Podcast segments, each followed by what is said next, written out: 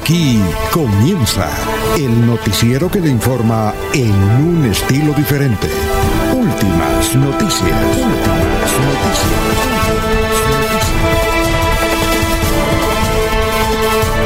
La información analizada por los expertos, sin sesgos, explicada con detalles, sin tanta carreta. Últimas noticias por Radio Melodía, también por Facebook y YouTube Radio Melodía. Director Alfonso Pineda Chaparro.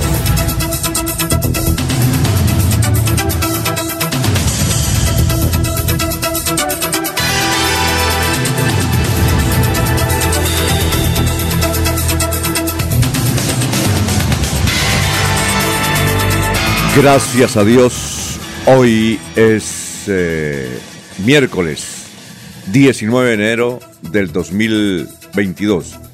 Nos abre el micrófono Arnulfo Otero Carreño para hablar por Radio Melodía, 1080m, melodíaenlínea.com. Estamos por Facebook Live, estamos por YouTube. Gracias por escucharnos. Son las 5 de la mañana, 3 minutos. Hoy, 19 de enero, un día como hoy, nació el director de cine en 1955 de Colombia, Víctor Gaviria, que tiene excelentes producciones, sobre todo grabadas en la ciudad de Medellín. Un día como hoy, en el 2002, falleció el futbolista del Brasil, Babá. Murió eh, de 67 años en una situación muy difícil, en la pobreza, prácticamente en un hombre de la calle. Un día como hoy, en el 2012, se declaró oficialmente quebrada Kodak. La aparición del celular y la que celulares podían ya tomar fotos. Quebró esa compañía y no estaba preparada para ese espectacular cambio. Un día como hoy, en 1926, nació en México José Alfredo Jiménez. Un hombre que, pese a su poca formación académica, era un gran poeta. Sus canciones, prácticamente una poesía. Dice que es el primer compositor que ha tenido México. José Alfredo Jiménez en Bucaramanga estuvo en 1972. Y dicen los historiadores que se presentó en el Coliseo Vicente Díaz Romero que queda ahí en el Estadio Departamental Alfonso López, junto al Estadio Departamental Alfonso López. Un día como hoy nació en Guatemala Ricardo Arjona. Ricardo Arjona, que es un gran cantante, un gran intérprete, pero aquellos que conocen bastante la poesía dicen que él, Ricardo, se la da de poeta y no es poeta. Un día como hoy, en 1995, murió Patricia Teherán, una gran cantante vallenata que aún se escucha, que dejó una huella impresionante y que eh, al terminar los carnavales de Barranquilla iba de Barranquilla a Cartagena y sobre la carretera se presentó un accidente y ella murió. Son las 5 de la mañana, 6 minutos. Dicho esto, vamos a saludar a nuestros compañeros que ya están ahí pendientes, aquí en Radio Melodía a las 5 y 6 minutos.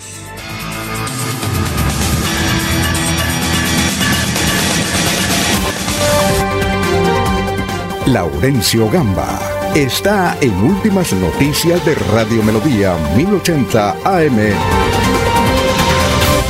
Bueno, Laurencio, ¿cómo está? Tenga usted muy, pero muy buenos días. Ya son las 5 de la mañana, 7 minutos. ¿Qué más? Pues bien, Alfonso, el saludo para usted, para el doctor Julio Enrique Avellaneda, para Eliezer Galvis, pero muy especialmente para Nulfo Otero Carreño, que está en la parte digital y permite que este audio, este sonido y estas imágenes lleguen hasta usted, amable oyente, donde se encuentre. La Organización Mundial de la Salud para controlar el COVID-19 ha solicitado mayor cobertura de la vacunación. En Santander hay dosis suficiente y en Bucaramanga era metropolitana. Falta es que los ciudadanos tomen la decisión de asistir a la vacunación, bien sea para la primera, segunda o la dosis de refuerzo. En el municipio de La Guada, provincia de Vélez, unos 200 estudiantes tienen dificultades para iniciar el año lectivo en virtud que el municipio, el alcalde no ha firmado el contrato para el transporte escolar. Pero también dicen que van a pedirle a la Secretaría de Educación el PAE para estos 200 niños que muchos de ellos se levantan, salen corriendo para la escuela sin comer nada y el PAE es el alimento que les permite tener algo en el estómago, dicen allá. La preocupación entre comerciantes y dirigentes del municipio de hoy va por la clausura temporal de las ferias. Muchos recursos se perdieron en la preparación de los eventos y todo lo que tenía proyectado realizar en Oiva este fin de semana.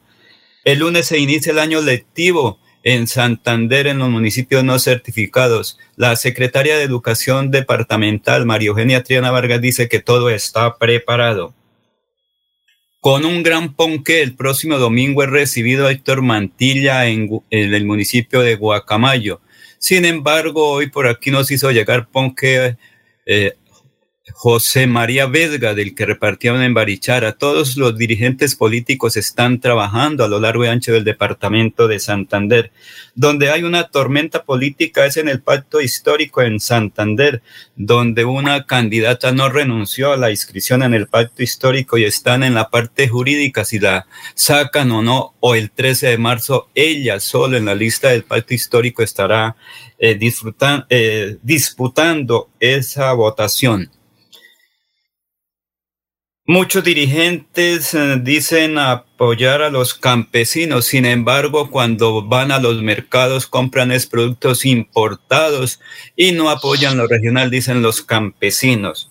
Unas 300 mujeres valientes, emprendedoras, recibieron del gobernador de Santander apoyo esto como significación de su actividad, de que tengan sus propios negocios, es la dignidad de la mujer y al mismo tiempo evitar que se sigan presentando esas situaciones en los hogares, el maltrato familiar como consecuencia de que la mujer no aportaba. Con estos recursos la gobernación de Santander quiere apoyar a las mujeres cabeza de, cabeza de hogar o simplemente que tienen un emprendimiento. Precisamente el gobernador de Santander sobre este tema dijo lo siguiente.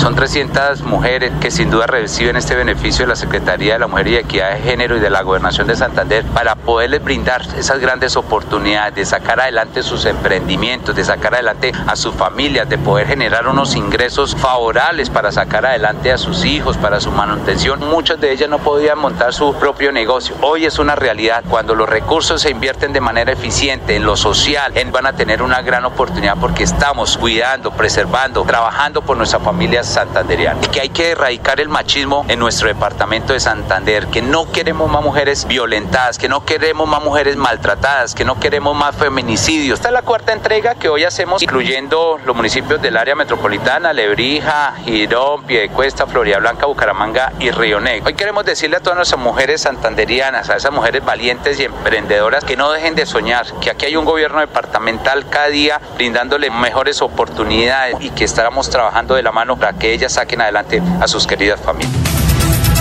Muy bien, ya son las 5 de la mañana y 10 minutos. Hay gente en nuestro portal. Gustavo Penilla Gómez dice muy buenos días para todos los colegas de Radio Melodía y su gran audiencia. William Niño, comandante de bomberos en Suratá. Igualmente don Ramiro Carvajal de Deportivos Carvajal, don Jairo Macías, igualmente Aníbal Navas Delgado, gerente general de Radio Taxis Libres, que tiene el teléfono 634-2222 para Lino Mosquera, para Jorge Abel Flores en la provincia santanderiana, para Benjamín Gutiérrez también en la provincia santanderiana, para Juan José Rinconosma, igualmente para Lino Mosquera, Jairo Alfonso Mantilla, eh, la señora Miriam Alférez, Walter Vázquez, Pedrito Galvis, Paulito Monsalve. Son las 5 de la mañana, 11 minutos, y vamos a saludar en la ciudad de Medellín a don Eliezer Galvis. Eliezer, ¿cómo está? Muy, pero muy buenos días. Don Alfonso, muy buenos días. Buenos días para usted, buenos días para don Arnulfo Otero, para Jorge, para el doctor Avellaneda, para Laurencio y para la gran audiencia de Radio Melodía que todos los días se suma desde las 5 de la mañana a acompañar este eh, trabajo informativo de Radio Melodía. Muy bien, amanecemos con 18 grados centígrados de temperatura aquí en la capital de la montaña tendremos una máxima de 30 grados para este día en Medellín. En la ciudad del Socorro El clima actual en la capital comunera es de, de 18 grados centígrados. La máxima del Socorro llegará a 30 grados. El municipio de Málaga muestra 10 grados centígrados de temperatura en este momento y subirá su temperatura en la parte más alta a 23 grados, pero en el ambiente se percibirá una temperatura de 28 grados centígrados como máxima en el municipio de Málaga. La ciudad de Barranca Bermeja registra a esta hora 24 grados centígrados. La máxima de Barranca Bermeja será de 35 grados, aunque en el ambiente la gente que considerará que está en una temperatura posiblemente de 40, 41 grados centígrados hoy en Barranca Bermeja. El municipio de San Gil registra 19 grados centígrados. La máxima de San Gil será de 31. Es posible que en la tarde llueva en la capital de la provincia de Guanentá. El municipio de Vélez registra en este momento 10 grados centígrados. La máxima de Vélez será de 22 grados. En la ciudad de Puerto Wilches hay un clima actual de 23 grados centígrados y la temperatura máxima será de 34, aunque en el ambiente se considerará en el filo del mediodía una temperatura aproximada a los 40 grados centígrados. La ciudad de Bogotá, nuestra capital, registra en este momento 8 grados centígrados y tendrá una máxima de 24 grados Bogotá la ciudad de Bucaramanga, el clima actual de nuestra capital, la capital de Santander, es de 17 grados centígrados y la máxima será de 32 grados, don Alfonso. Son las 5.14 minutos. Antes, gracias Eliezer, antes de ir con nuestro balance, ya está eh, nuestro eh, abogado y antropólogo de cabecera que trae frasecitas interesantes para endulzar este día. Doctor Luis José Arevalo, tenga usted muy, pero muy buenos días. Muy buenos días, estimados oyentes y periodistas del noticiero Últimas Noticias de Radio Melodía. Un saludo especial para su director, Alfonso Pineda Chaparro. La reflexión o pensamiento del día de hoy es del cantautor Facundo Cabral. Y dice, nos envejece más la cobardía que el tiempo. Los años solo arrugan la piel, pero el miedo arruga el alma. Muy bien, don Facundo Cabral, que estuvo aquí hace como más de 10 o 12 años en la ciudad de Bucaramanga, donde las ruedas de prensa, él, la última que dio ahí en, en el principal auditorio de, o uno de los auditorios, mejor ahí del Instituto Municipal de Cultura, Biblioteca Gabriel Turbay. Impresionante. Dura horas en la rueda de prensa, pero es eh, apasionante lo que dice. Son las 5 de la mañana, 15 minutos. Este es el resumen.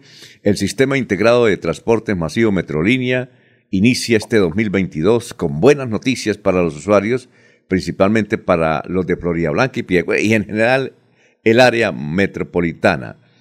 Eh, retoman los servicios las rutas que estaban fuera, los que eh, utilizan Metrolínea y conocen en las, a, las rutas AF1, AF2, AC4, APD1, APD4, regresará a ruta PB, P8, se pondrá en funcionamiento el portal norte de Bucaramanga en Ciudad Jardín.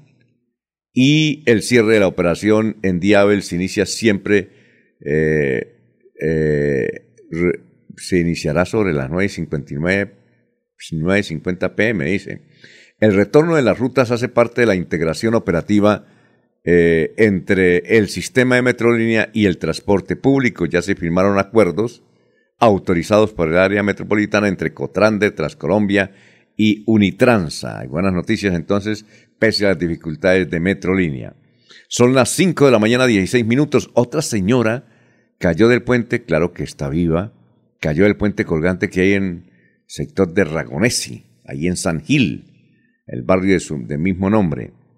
Eh, recuerden ustedes que hace uno o dos años cayó una persona y perdió la vida. Eh, en esta oportunidad, la señora que cayó y que pues no murió, pero sí quedó con dificultades es Diana del Carmen. Es una adulta mayor. Oye, ese puente colgante, peligroso. Bueno, el coronavirus en Santander confirman otras tres otras, perdón, nueve muertes confirman otras nueve personas que murieron y 963 nuevos casos según el reporte de ayer martes. En 52 municipios de Santander hay más de 10.000 contagiados de coronavirus activos. Por eso eh, es que aplazaron también las fiestas ahora de Oiva, nos decía un Laurencio Gamba, ya aplazaron de, de Suaita. El carnaval de Barranquilla, eso está más, eh, más quebrado, con más dificultades, porque hay eventos que no se pueden realizar, hay actos que no se pueden realizar en la ciudad de Barranquilla. Eh, el contagio sigue adelante. Bueno, son las 5 de la mañana, 17 minutos. Hombres armados hurtaron un carro de bomberos de Ecopetrol en Tibú, norte de Santander. Un contratista santanderiano de Ecopetrol eh, fue secuestrado hace dos días, eh, ahí en la zona del Catatumbo. En Bucaramanga, 26 internos de la cárcel modelo terminaron un diplomado en contabilidad. El proceso académico fue liderado por docentes de las unidades tecnológicas de Santander. Bueno, y lo que mencionábamos ayer, muchas entrevistas ha presentado el taxista que eh, devolvió una billetera que tenía un millón de pesos y dólares. Eh, ahí muchos portales eh, mostraron cómo en el barrio Lagos 3 vivía el señor y creo que se llamaba don Samuel, Ismael, perdón, Ismael y cuando llegó el taxista, el señor no sabía que se le había caído la billetera, no sabía. Dijo, ah, yo no sabía. Muchas gracias, muy amable. Y el taxista contó, dijo, no, yo mm, iba en el carro tranquilamente, me bajé a comprar papel higiénico porque tenía una urgente necesidad fisiológica y cuando regresé vi, uy, la billetera. oiga, el tipo berrasco aplazó el asunto de ir al baño y fue y, le, y le entregó la platica al señor. El señor le dio 250 mil pesos de, de, propina. Bueno, más que nosotros, ¿no, Eliezer? Porque nosotros le damos 100 mil, ¿no? ¿Sí o no? Sí, señor. Sí. Una, generosa, una generosa propina. Claro que uno no sabe qué cantidad de dólares, ¿no? Sí, y además uno no sabe qué documentos ha rescatado, ¿no? Sí. Eh, después eh, regresar a hacer trámites de cédula, de pasaporte, quién sabe de qué otros documentos, salvar de, los delincuentes las tarjetas de crédito, pues todo esto eh, amerita una buena recompensa. Sí, muy bien, señor, tranquilo. Bueno, la Defensoría del Pueblo, son las 5 de la mañana, 20 minutos, la Defensoría del Pueblo reveló que son nueve comunas las afectadas en Bucaramanga por el narcotráfico es decir, 100 barrios de la ciudad bonita. Así lo señaló el defensor nacional del pueblo, Carlos Camargo. Carlos Camargo.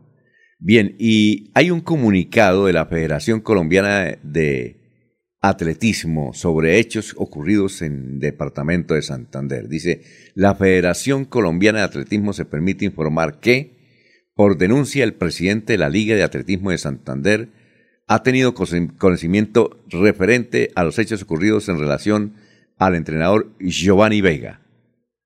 Estos hechos están en los debidos procesos disciplinarios en la respectiva comisión y deportivos y o jurídicos en las instancias correspondientes en nuestro eh, deber, es nuestro deber respaldar las investigaciones y acatar estos fallos ejecutoriados que se pueden producir Usted conoce, yo personalmente no lo conozco, pero él es famoso y lleva mucho tiempo, Eliezer, Giovanni Vega, como entrenador de atletismo, ¿no? Me parece a mí. Claro que lo conozco, claro que lo conozco. Eh, lamenta uno que esto haya sucedido con él, si es la persona que está en, la mira de las autoridades por estas investigaciones. Eh, muchos eh, deportistas, muchos atletas, si miramos a la provincia y miramos a Bucaramanga, han sido de la escuela de Giovanni Vega. Ha sacado atletas de renombre. Recuerdo una, una dama que se hizo famosa que habitaba en la cumbre, no sé si Laurencio tenga el nombre, creo que era de apellido Pardo, no sé si era de apellido Pardo, pero tenía algunos orígenes beleños. Leonor Pardo. Leonor Pardo. Leito Pardo. Sí, y formaba parte de la escuela de Giovanni. Han, pasado, han pasado por esa escuela muchos deportistas. Pues lamentable lo que está sucediendo con él. Yo, yo, es decir, él lleva como 30 años en esta actividad, es muy reconocido, eh, pero hasta ahora se le vinieron encima todas las denuncias, que es grosero, eh, que eh, abusa de, sobre todo de las mujeres, Ahí, ahí le meten de todo, ¿no? Es increíble. Usted sabe que él es hermano de Esther Vega, que fue candidata a la Cámara y, y al Consejo de la Ciudad de Bucaramanga. Y de Marta Vega, que fue gerente de la Lotería de Santander. ¿Sí sabía eso o no? No, no sabía. Los, los familiares no los conocía, no los conozco. claro, a Marta sí la conoce, ¿no? Porque ella fue gerente de la Lotería, ¿o no? Ah, Marta Vega sí. Claro, ella fue luego secretaria de, de Hacienda de Bucaramanga, creo que trabaja en el Hospital Universitario de Santander. Pero Esther también la de conoce. La línea, de la línea política del doctor José Luis Mendoza. Sí, sí, pero usted conoce a Esther también, excelente persona. Fue secretaria de Carlos Ibáñez Emaina en la alcaldía de Bucaramanga, luego fue a Australia y allá vivió un gran, varios años con, su, con sus hijos y, y se ha educado eh, ha obtenido logros académicos y fue candidata, aquí la tuvimos, candidata, precandidata a la alcaldía de Bucaramanga hace tres años, ¿no? Sí, señor. Claro. Alfonso, es que mire, Giovanni Vega era quien nos recibía cuando uno llegaba de provincia aquí a Bucaramanga. Yo recuerdo cuando eh, fui atleta, como lo dice Eliezer, llegamos aquí a Bucaramanga y era el que nos recibía junto con eh, se acuerda una persona que hace poco tiempo murió también, mm, que, y un eh, cubano, eran tres personas que recibían independientemente de la situación de ahora y orientaban, mire, hay que hacer esta cosa este domingo, el sábado en la competencia, ustedes vienen de provincia, cuenten con nuestro respaldo. Y en esa época uno llegaba a Sandí, allá cerca al Parque de los Niños, allá nos recibían y luego regresábamos a Barbosa por decir, entonces es preocupante esta, esta situación de Giovanni Vega. Pero, lo que nosotros conocíamos siempre era una excelente persona en todos los sentidos, ¿no? Porque es que las, denuncias son ahora y él lleva 30 años en esta actividad, ¿o no? Esa es la, yo no soy amigo de él, eh, creo que alguna o dos veces lo he saludado o lo hemos entrevistado, pero las referencias de él son positivas, las que yo tengo. No sé las que usted tenga Eliezer y las que usted tenga Laurencio. Por eso le digo, él muchísimas veces nos recibió de provincia aquí y luego pues también, posteriormente también tuvo un transporte escolar, creo, un vehículo donde transportaba alumnos y era el mismo vehículo que llevaba también, entiendo, para las, eh, la participación de su equipo de atletismo en varias partes. Yo no sé, Alfonso, cuál sea la situación real ahí. Lo que ocurre es que en eso a veces se acumulan muchas eh, situaciones del pasado y llega un momento donde la gente quiere hacer, no sé si mal o bien, no sé qué, cómo sea la situación ahí. Sí, a mí me parece que... Sí, yo tampoco tengo malas referencias o tenía malas referencias de Giovanni. Lamento, lamento lo que está sucediendo, Alfonso. Ojalá que él pueda aclarar porque eh, muchos entrenadores, sobre todo los que se dedican a los niños y a las mujeres, el asunto es muy sensible, es muy sensible. Yo conocí una vez un, señor entrenador aquí en la ciudad de Bucaramanga que me decía, no, me voy para el exterior, aquí es muy difícil manejar. A, mí que me gusta manejar es niños y, mujeres para entrenarlas, para capacitarlas. Eh, es muy sensible el asunto. Aquí es, es difícil, es difícil y además porque no hay apoyo pues ojalá que a Giovanni pueda explicar, dar sus declaraciones, si quiere hablar aquí a través de Radio Monodía o alguna aclaración con mucho gusto, porque nos impresiona eso de un hombre que siempre ha mantenido un buen goodwill, como decimos, un buen comportamiento, un hombre muy respetable, un hombre que le ha servido bastante al deporte, como Giovanni Vega, según lo que uno concibe de su trabajo, de quizá de hace 30 años aquí en el departamento de Santander, sobre todo en la parte atlética. Vamos con otros titulares. Alfonso, en lo público, porque en lo privado ahí es donde está la situación. En lo público, en lo que se conoce, pues él no había tenido ninguna dificultad con tanta gente que él entrenó, orientó, hasta con Nubia Medina, que ahora ya es pensionada norteamericana. Ella se inició ahí al lado de, o le orientó muchas veces Nubia Medina. Claro. Giovanni Vega siempre recibía a todo el deportista o al atleta de provincia sin ninguna sin ningún interés, solo porque venían de provincia, él era el anfitrión. Bueno, otra noticia. El Pacto Histórico de Santander, eh, hemos hecho aquí varias eh, listas sobre todo de los movimientos de izquierda y alternativos que tienen problemas. Eso pelean, no sé, tienen dificultades. El Pacto Histórico con única, por ejemplo, hoy Vanguardia dice, con una, o pregunta, con única candidata, dice, la Colombia Humana intentará vía jurídica revocar esa lista para incluir su logo en la plancha de Alianza Verde y así intentar alcanzar la representación propia en la Cámara de Representantes. Y es que si logra eso en la, Alianza Verde, pues tiene que sacar a alguien a Alianza Verde y viene el problema. Ayer nos, anoche nos, nos envió una comunicación Ruby Morales, que era otra de las eventuales integrantes de la lista a la Cámara. Ella dice yo elevé una acción de tutela que en 15 días resultará para ver si el pacto histórico o la Colombia humana pueden tener su lista a la Cámara de Representantes. Es difícil la situación. Y también se notó ayer, eh, me dicen los colegas periodistas que asistieron a la rueda de prensa de Fuerza Ciudadana.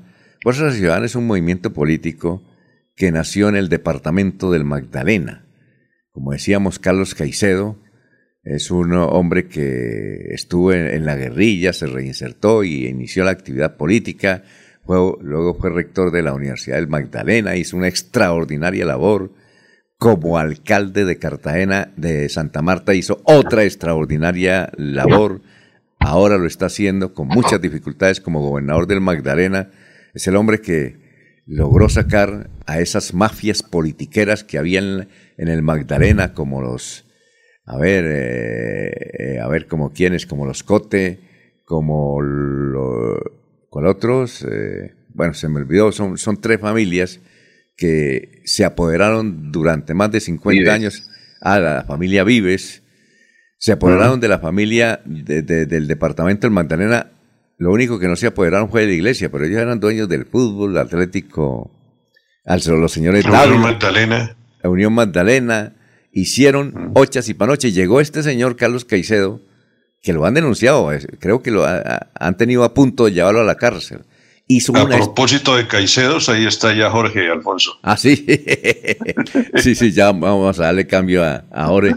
Entonces, eh, decir que Carlos Caicedo, eso sí lo han denunciado, tiene problemas, el gobierno nacional lo persigue. Por ejemplo, eh, es increíble que eso hagan en el Ministerio de Educación. No le ha querido aprobar 300 eh, plazas de educadores en el Magdalena solo porque él es de izquierda. Es increíble, solo porque es de izquierda. Y él conformó, debido a eso, un movimiento político que se llama Fuerza Ciudadana. Entonces, creo que hay dificultades también porque es increíble que Emiro Arias, que es santanderiano, candidato al Senado por Fuerza Ciudadana, no estuvo en ninguna actividad ayer de lo que hicieron los directivos nacionales de Fuerza Ciudadana que vinieron a Bucaramanga, consiguieron una rueda de prensa, ahí no estaba Emiro.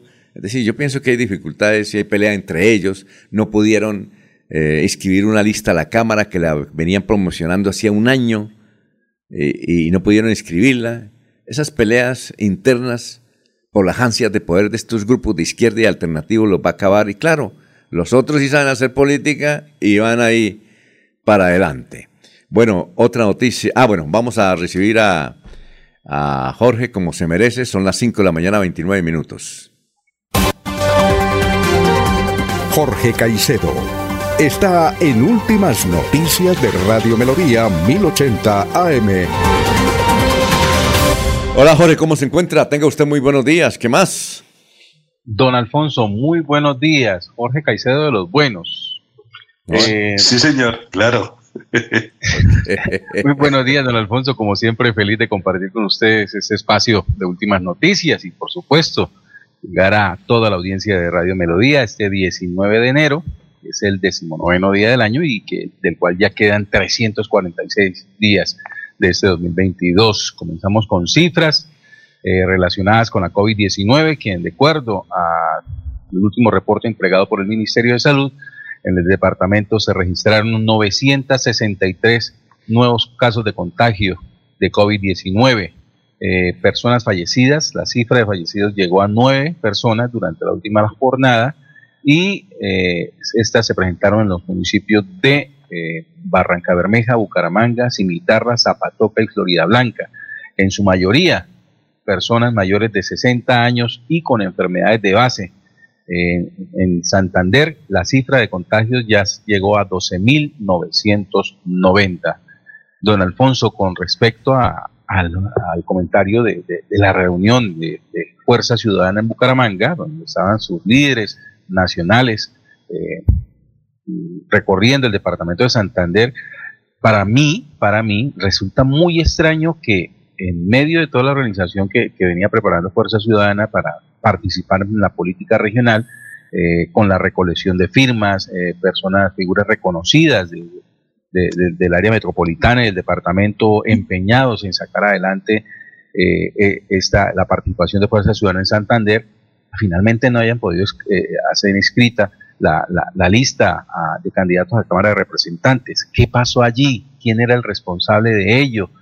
cuál era la intención de no eh, lograr inscribir esta lista a la Cámara de Representantes, quién se benefició con que esta lista no pudiera entrar al juego por una de las siete curules que se entregan en el departamento de Santander. Son preguntas que surgen luego de ver qué fue lo que sucedió con, con este movimiento en el departamento. Sí, y, hay que indicar una cosa. Ayer escuchamos en la rueda de prensa que la estaban, que la sacaron por Facebook Live eh, que fue cerca al Parque Las Palmas, donde Rafael Martínez, que es el candidato al Senado y que fue eh, un excelente alcalde de la ciudad de Santa Marta, eh, echándole la culpa al gobierno. No, la culpa es de ellos. Que dicen, no, lo que pasa es que la póliza la presentamos, no sé, en extratiempo. Pues la culpa es de ellos, no le eche la culpa al gobierno.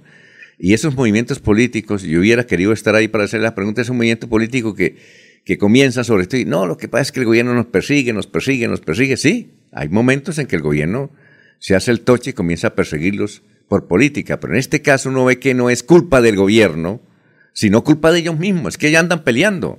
Sí, andan peleando. Eso, eso hay una, me decían los periodistas que fueron a la rueda de prensa que hay una habladuría y entre ellos y se ofenden entre ellos. Eh, eh, ahí en secreto dicen, es que es tal cosa, ese se las cree y andan peleando entre ellos. Entonces, si andan, si andan, peleando entre ellos, por eso fue que la lista, que venía formadita hace como seis meses, queriéndose integrar la lista de la Cámara de Representantes, hacían ruedas de prensa, hacían reuniones, capacitaciones entre ellos, no la pudieron presentar porque ellos andan peleando. Y entonces ahora sale este señor, eh, Rafael, eh, el señor Pérez, eh, Rafa Pérez, no, Rafael Martínez, y dice, no, es culpa del gobierno. No, el gobierno no, es culpa de ellos. inclusive... Don Alfonso. Sí, cuénteme, Jorge río revuelto, ganancia de pescadores, dicen en Vijagual. Y el hecho que no esté la estrella de ese movimiento en Santander, que es Emiro Arias, eh, es decir, no eh, eh, eso significa algo. Lo que pasa es que Emiro es muy prudente y tal vez no ha salido a, decir porque ya está en la lista y cómo hace para retirarse. Pero... Sí, ahí le estoy marcando a Emiro, le estoy mandando mensajes a ver si nos aparece, Alfonso. Ah, dígale, sí, a ver si se conecta. Pero Alfonso, es que ¿quién es el que está buscando votos para el Senado? Ese Emiro Arias. Y el señor que vino fue vino a quitarle los votos. Entonces casi imposible no, no, pero hay que Emiro estuviera en esa reunión. No, pero es que sea hace parte de la hace parte de Fuerza Ciudadana. Es increíble. Sí, sí, claro, pero usted acuerda que es, eh, no, sí, claro, individual la pelea, los votos son individuales, porque eso no, no, es una lista cerrada donde el primero, segundo tercero no, es el que tenga votos sale. Entonces, de pronto Emiro Arias eh, no lo invitaron ayer porque venía era el señor por los votos al Senado de él.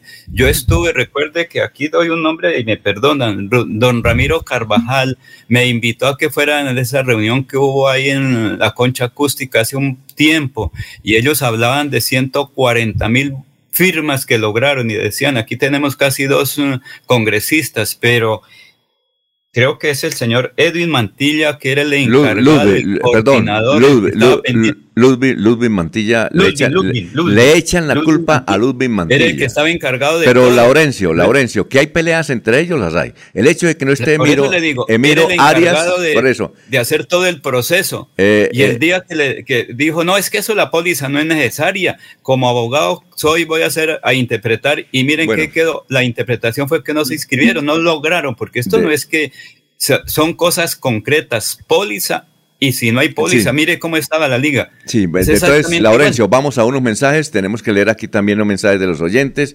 Son las seis y las cinco y treinta y seis. Elsie Patricia Archila dice buenos días, señores periodistas y oyentes. Lo seguimos eh, día a día. Nos gusta mucho escucharle. Gracias por la información. Mao Suárez eh, dice, estoy aquí confinado en Bogotá, eh, escuchándolos. Hombre, la feria de Cali y todas las actividades ha esparcido el virus por todo el, eh, el, país. Gustavo Pinilla Gómez dice, lamentable lo de Giovanni porque siempre lo conocí como un buen tipo y un gran entrenador. A mí me parece que ahí hay gato encerrado y, están utilizando, me parece a mí, puedo estar equivocado, artimañas de por ahí algún disociador que quiere perjudicar no solamente el trabajo de 30 años de Giovanni, sino su familia. ¿Ya? Y obviamente eh, algunos periodistas, por sacar la noticia adelante, pues se salen de su fase eh, informativa legal. Matilde Moreno dice muy buenos días, señores de Radio Melodía. López López, muy buenos días desde Provenza y tenemos una cantidad de oyentes, son las 5.37.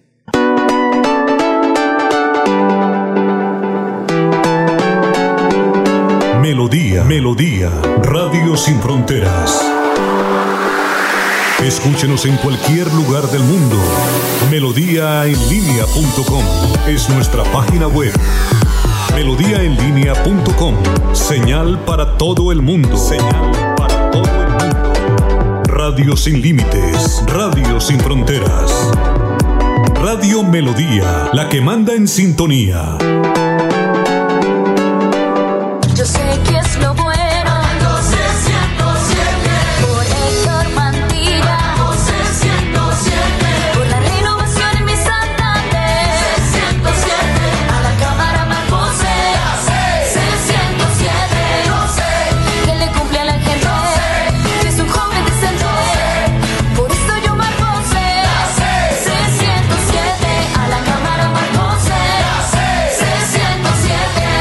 Conservador. Publicidad política pagada. Atención, atención, papás y mamás. Este año Cajazán les tiene una gran noticia para comenzar el año más recargado. ¡Sí! ¡Comenzó la feria escolar! Te esperamos en el supermercado Cajazán Puerta del Sol, donde podrás redimir tu bono escolar. Disfruta increíbles descuentos créditos y muchos más beneficios hasta el 28 de febrero. Y por tu carro y tu moto no te preocupes, porque hay 127 parqueaderos disponibles.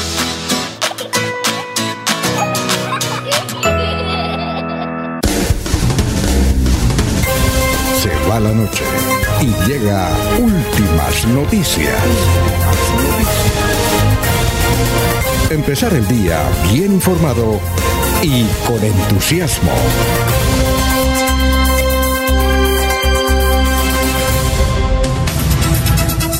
Bueno, vamos a terminar aquí del balance de las noticias que estamos haciendo. Son las 5 de la mañana, 40 minutos.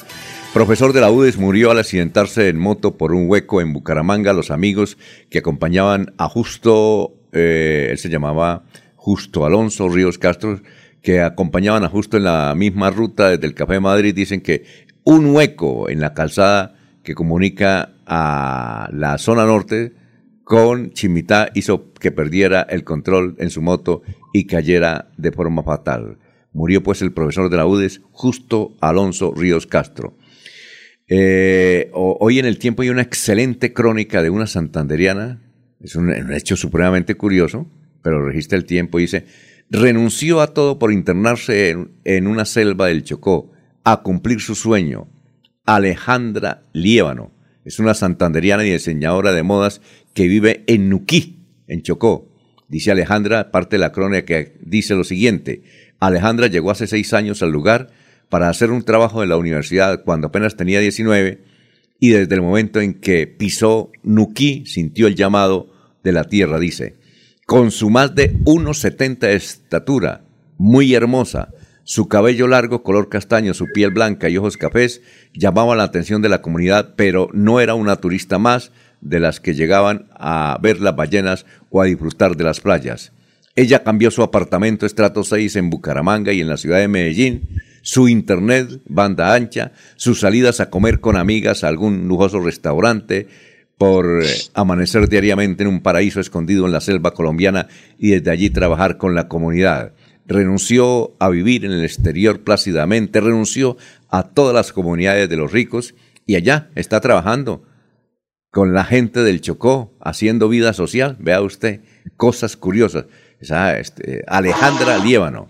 Ese, Liébano es un, un apellido muy santanderiano. Bien, y a nivel nacional, el espectáculo para muchos. Ayer transmitieron no solamente los canales de televisión, sino por, por streaming, por internet, la audiencia pública donde Johnny Leal aceptó los cargos. Impresionante la frialdad con que lo dijo, ¿no?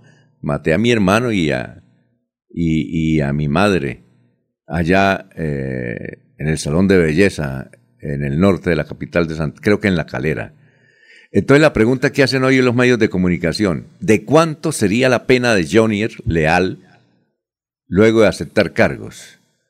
Eh, la pena, dice el abogado Bernate, que conoce bastante esto, dice que la pena total sería en 45 años, pero como él aceptó los cargos, podría salir entre 20 y 27 años. A mí me parece que 20 años. Es decir, en 20 años sale el muchacho, debe tener unos, ¿qué? Unos 40. Lo que sí, no, Jorge, no he podido lograr es la edad de Johnny, debe tener unos 40, ¿no? Es mayor que, me parece que es mayor que el que mató, ¿no?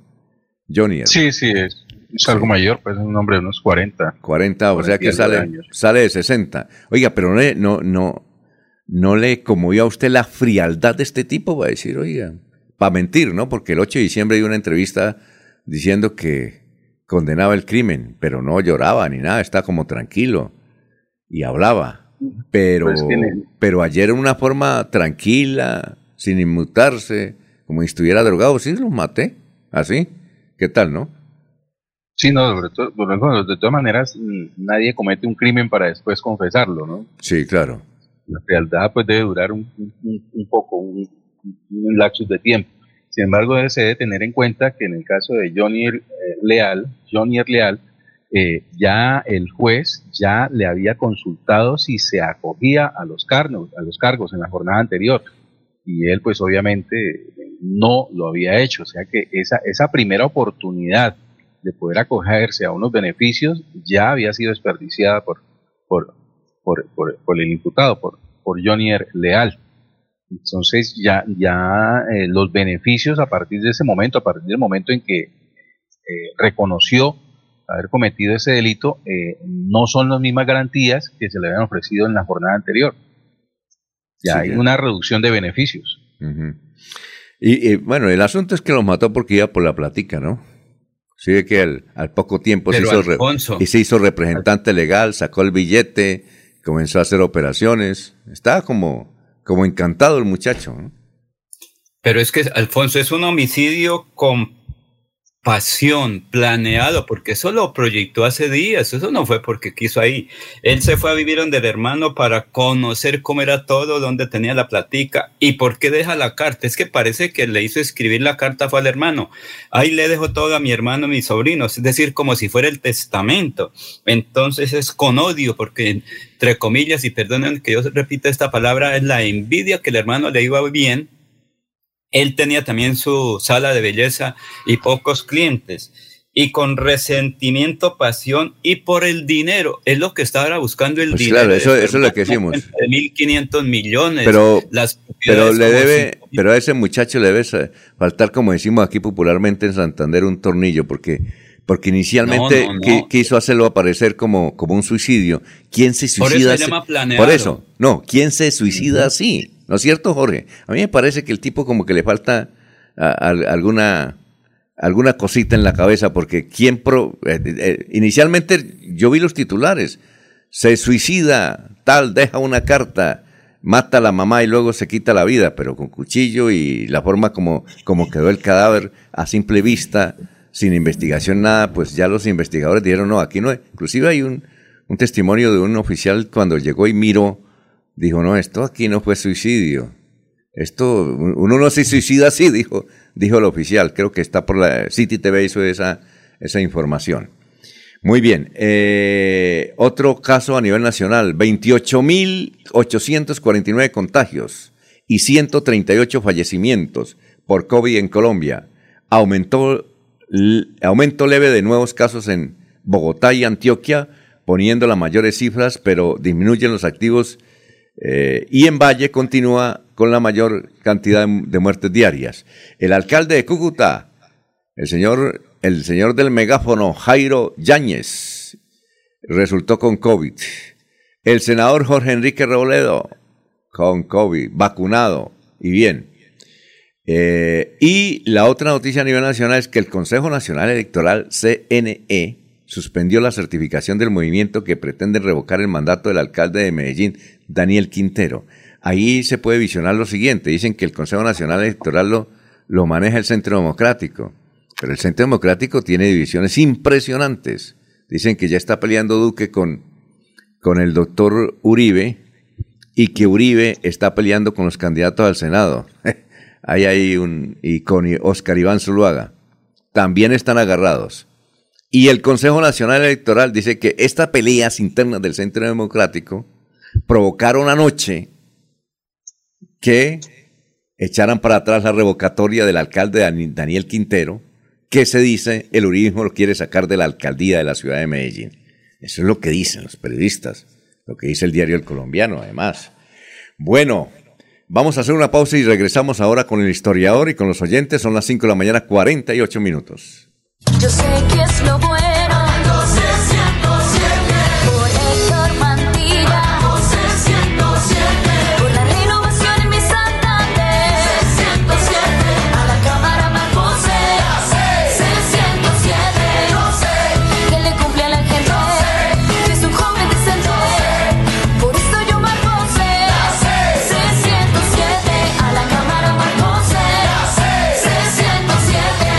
Conservador. Publicidad política pagada. Mirador del Madrigal, un lugar exclusivo para vivir a tan solo 40 minutos del área metropolitana. Mirador del Madrigal, 300 lotes de 1250 metros cuadrados con la más completa zona social en el corazón de la bella Mesa de los Santos. Suba y se pare con 5 millones de pesos. Suba y se pare con 5 millones de pesos. Mirador del Madrigal, un nuevo proyecto de Hacienda del Madrigal. WhatsApp 301 643 0011 300 301-643-0011. Comercializa Incomesa.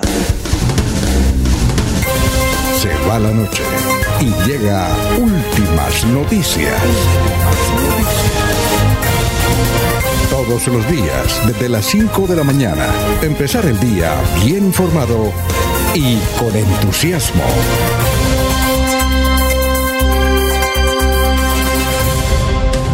Son las 5.49. Jorge Eliezer Hernández dice, ese Ludwig Mantilla es el camaleón de la política. Comenzó con Fernando Vargas Mendoza, lanzándose al Consejo de Bucaramanga y se quemó.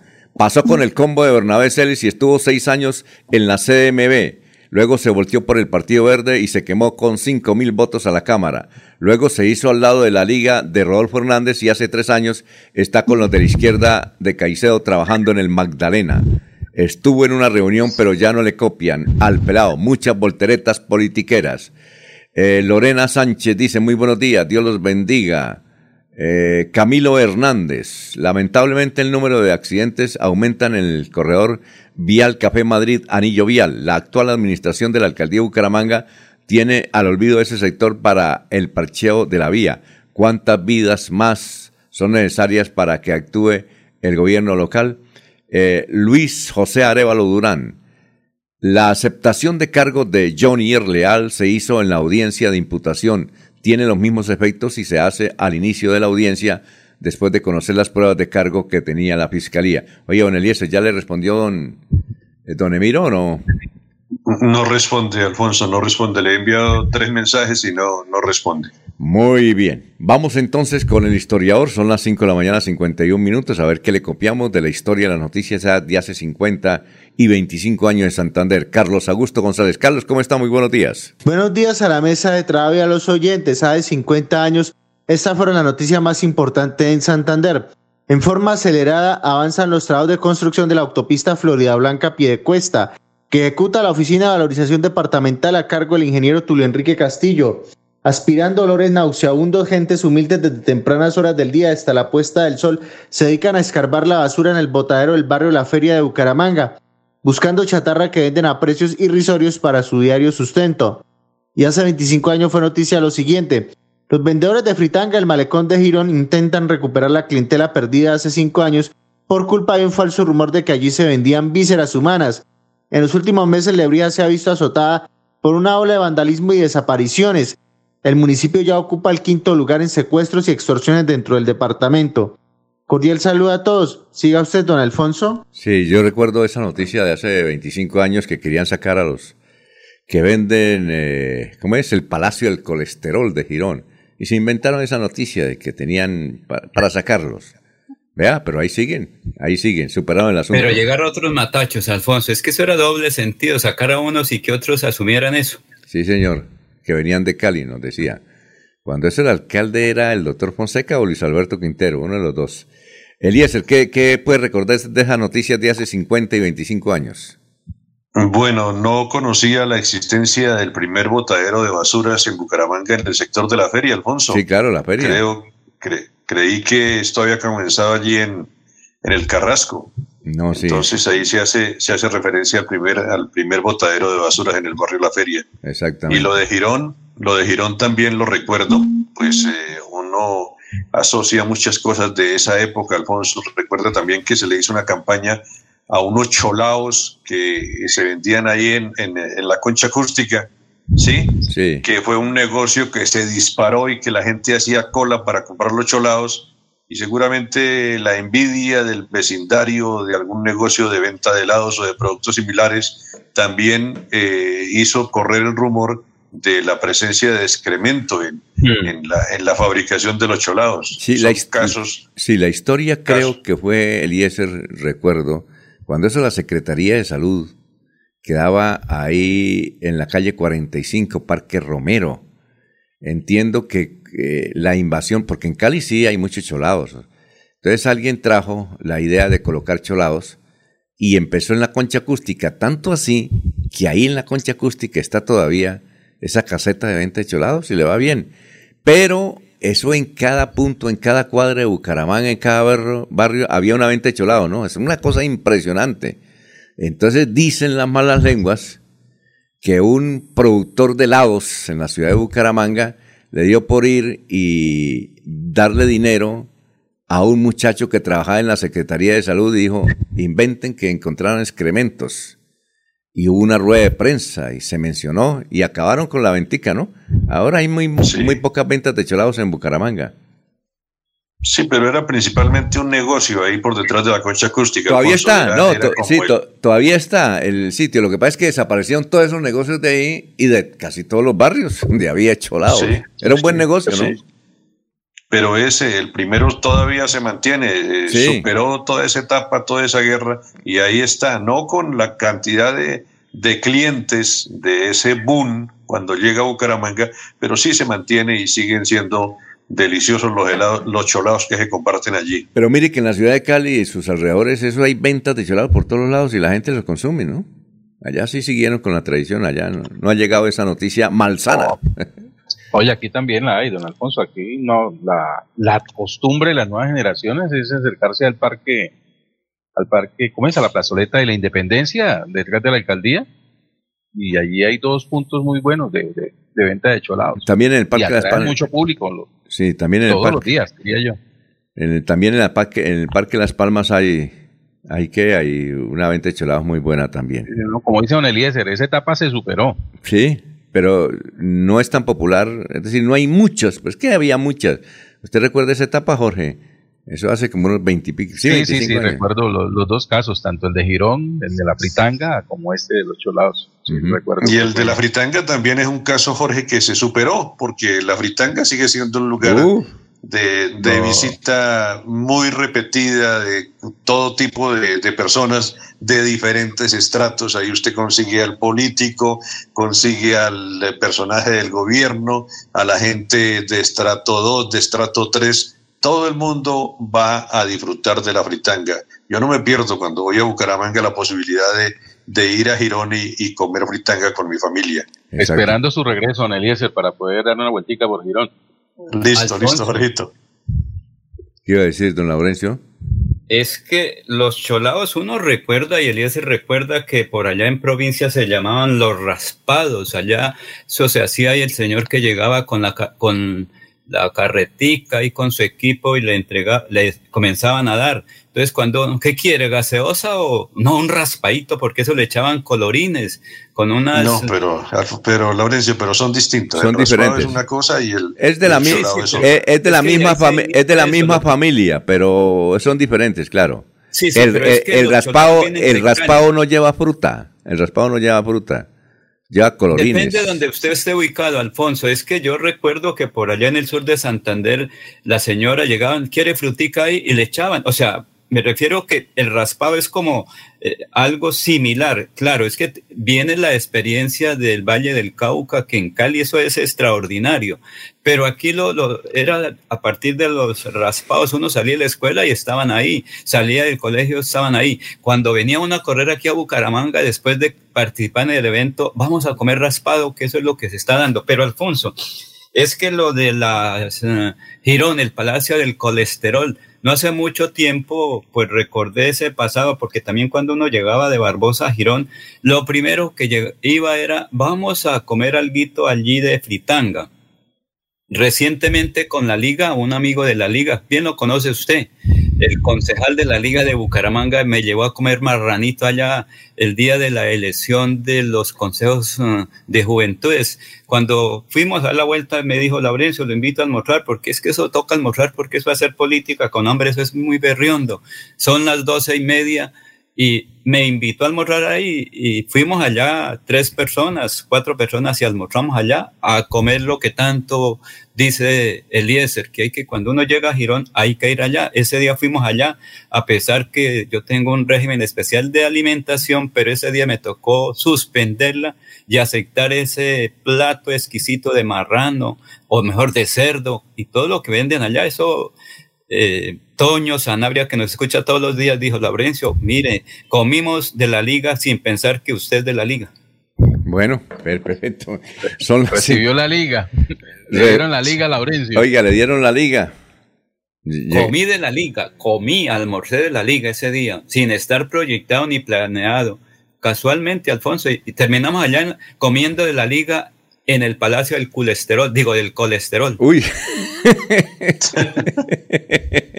no fregue, Laurencio. Nos hizo poner No, es rojo. que allá todo es muy rico, Alfonso. Eso no interesa que tenga grasita y le, le ayude para después, pero eso, Bueno, por donde ingresa, sale también, recuerde. dice don Gustavo Pinilla Gómez. eh, dice, aquí en Girón esperamos a don Eliezer.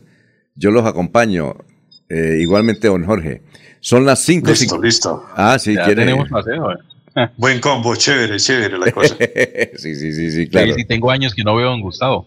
Ah, es Oiga, que- eh, Don Laurencio, Gustavo, lo que eh, pasa es que don Gustavo una temporada la pasa en Zaragoza, España, y otra temporada aquí en Girón, don Gustavo. Pero Y otra donde en esté Betulia.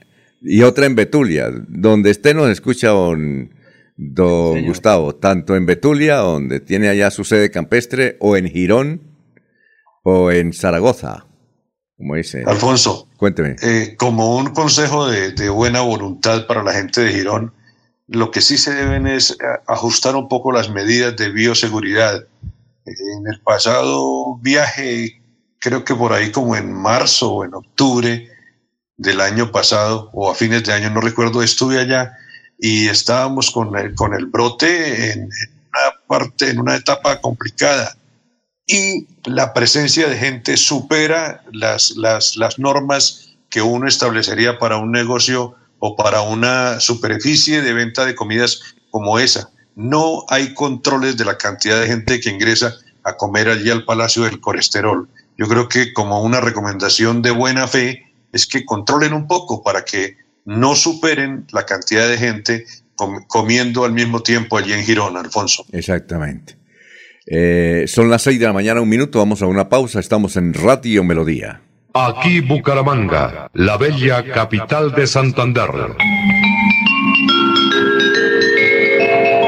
Transmite Radio Melodía, Estación Colombiana, HJMH, 1080 kilociclos, 10.000 vatios de potencia en antena, para todo el oriente colombiano.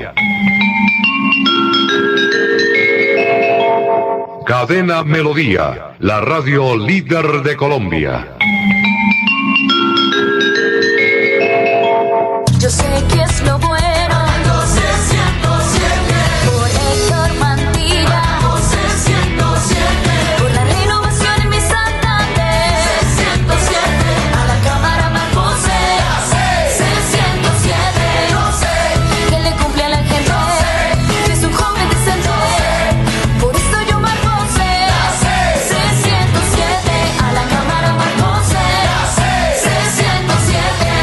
Conservador. Publicidad política pagada. En la radio también estamos luchando contra el COVID-19 y es por ello que algunas emisoras se han silenciado. Superando enormes dificultades, en Melodía seguimos al aire.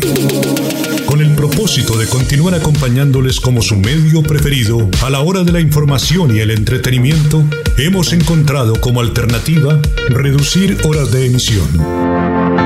Escúchenos de lunes a viernes, de 5 de la mañana a 6 de la tarde, sábados de 6 de la mañana a 2 de la tarde, los domingos de 6 de la mañana a 12 del día.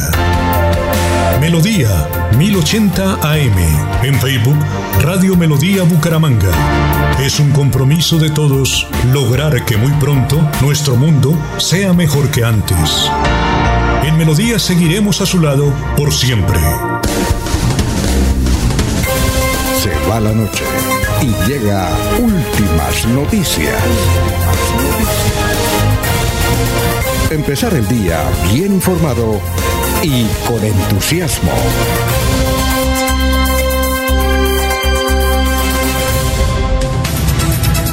Bien.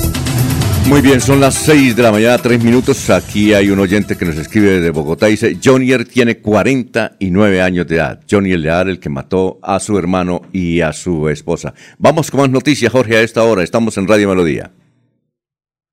Sí, es, don Alfonso. Según la investigación del ente acusador y la Policía Metropolitana de Bucaramanga, el 14 de enero pasado, el procesado, esto en referencia a que fue enviado a la cárcel, el el presunto homicida de la mujer cuyo cuerpo fue encontrado en una maleta en Bucaramanga. La fiscalía le imputó a Edwin Yesid Medina Ardila los delitos de homicidio agravado en concurso heterogéneo con ocultamiento, alteración o destrucción de elemento material probatorio.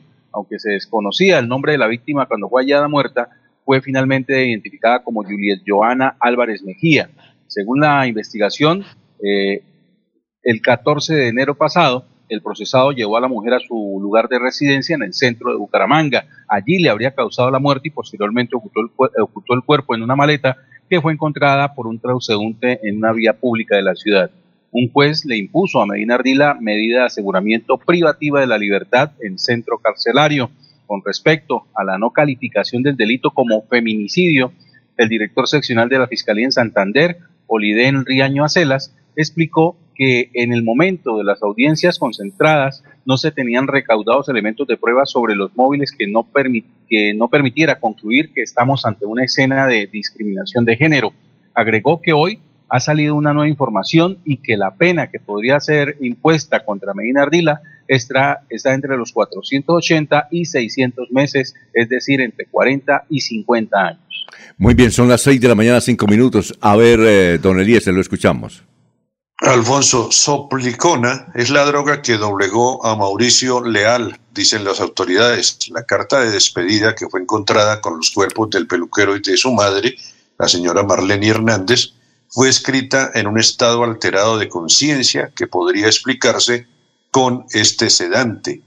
Cuando la Fiscalía General de la Nación hizo el registro de la casa de la calera, donde fueron asesinados el peluquero Mauricio Leal y su madre, doña Marlene Hernández, encontraron un vaso vacío y una caja de soplicona vacía, completamente eh, limpia, sin sangre salpicada. Asimismo, la necropsia del niño genio mostraba que en su interior había siete pastillas de la misma sustancia. De acuerdo con el fiscal del caso, eh, Leal solo habría tomado una de esas pastillas por su propia voluntad, mientras que habría ingerido el resto mediante el uso de la fuerza.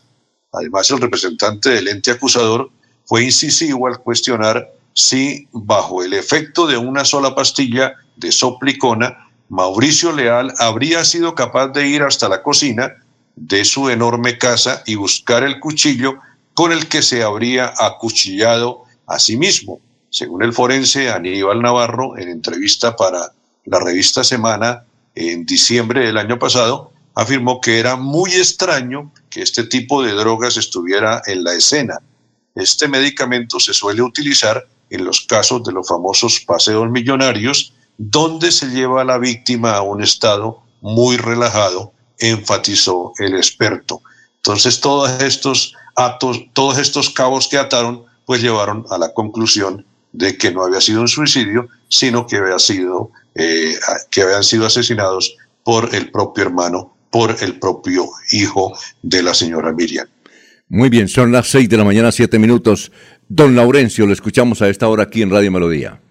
Alfonso, sin transporte escolar en el municipio de La Aguada, según lo dice el concejal Bernardo Ardila. Este está ubicado en la provincia de Vélez y el señor alcalde no ha querido firmar el convenio para que los jóvenes, particularmente del campo, puedan llegar al centro poblado de la Aguada a recibir clase. Unos 200 jóvenes están en dificultades, pero que sea eh, eh, precisamente el señor concejal Ardila que nos hable. Muy buen día allá en la Aguada y qué es lo que usted quiere denunciar.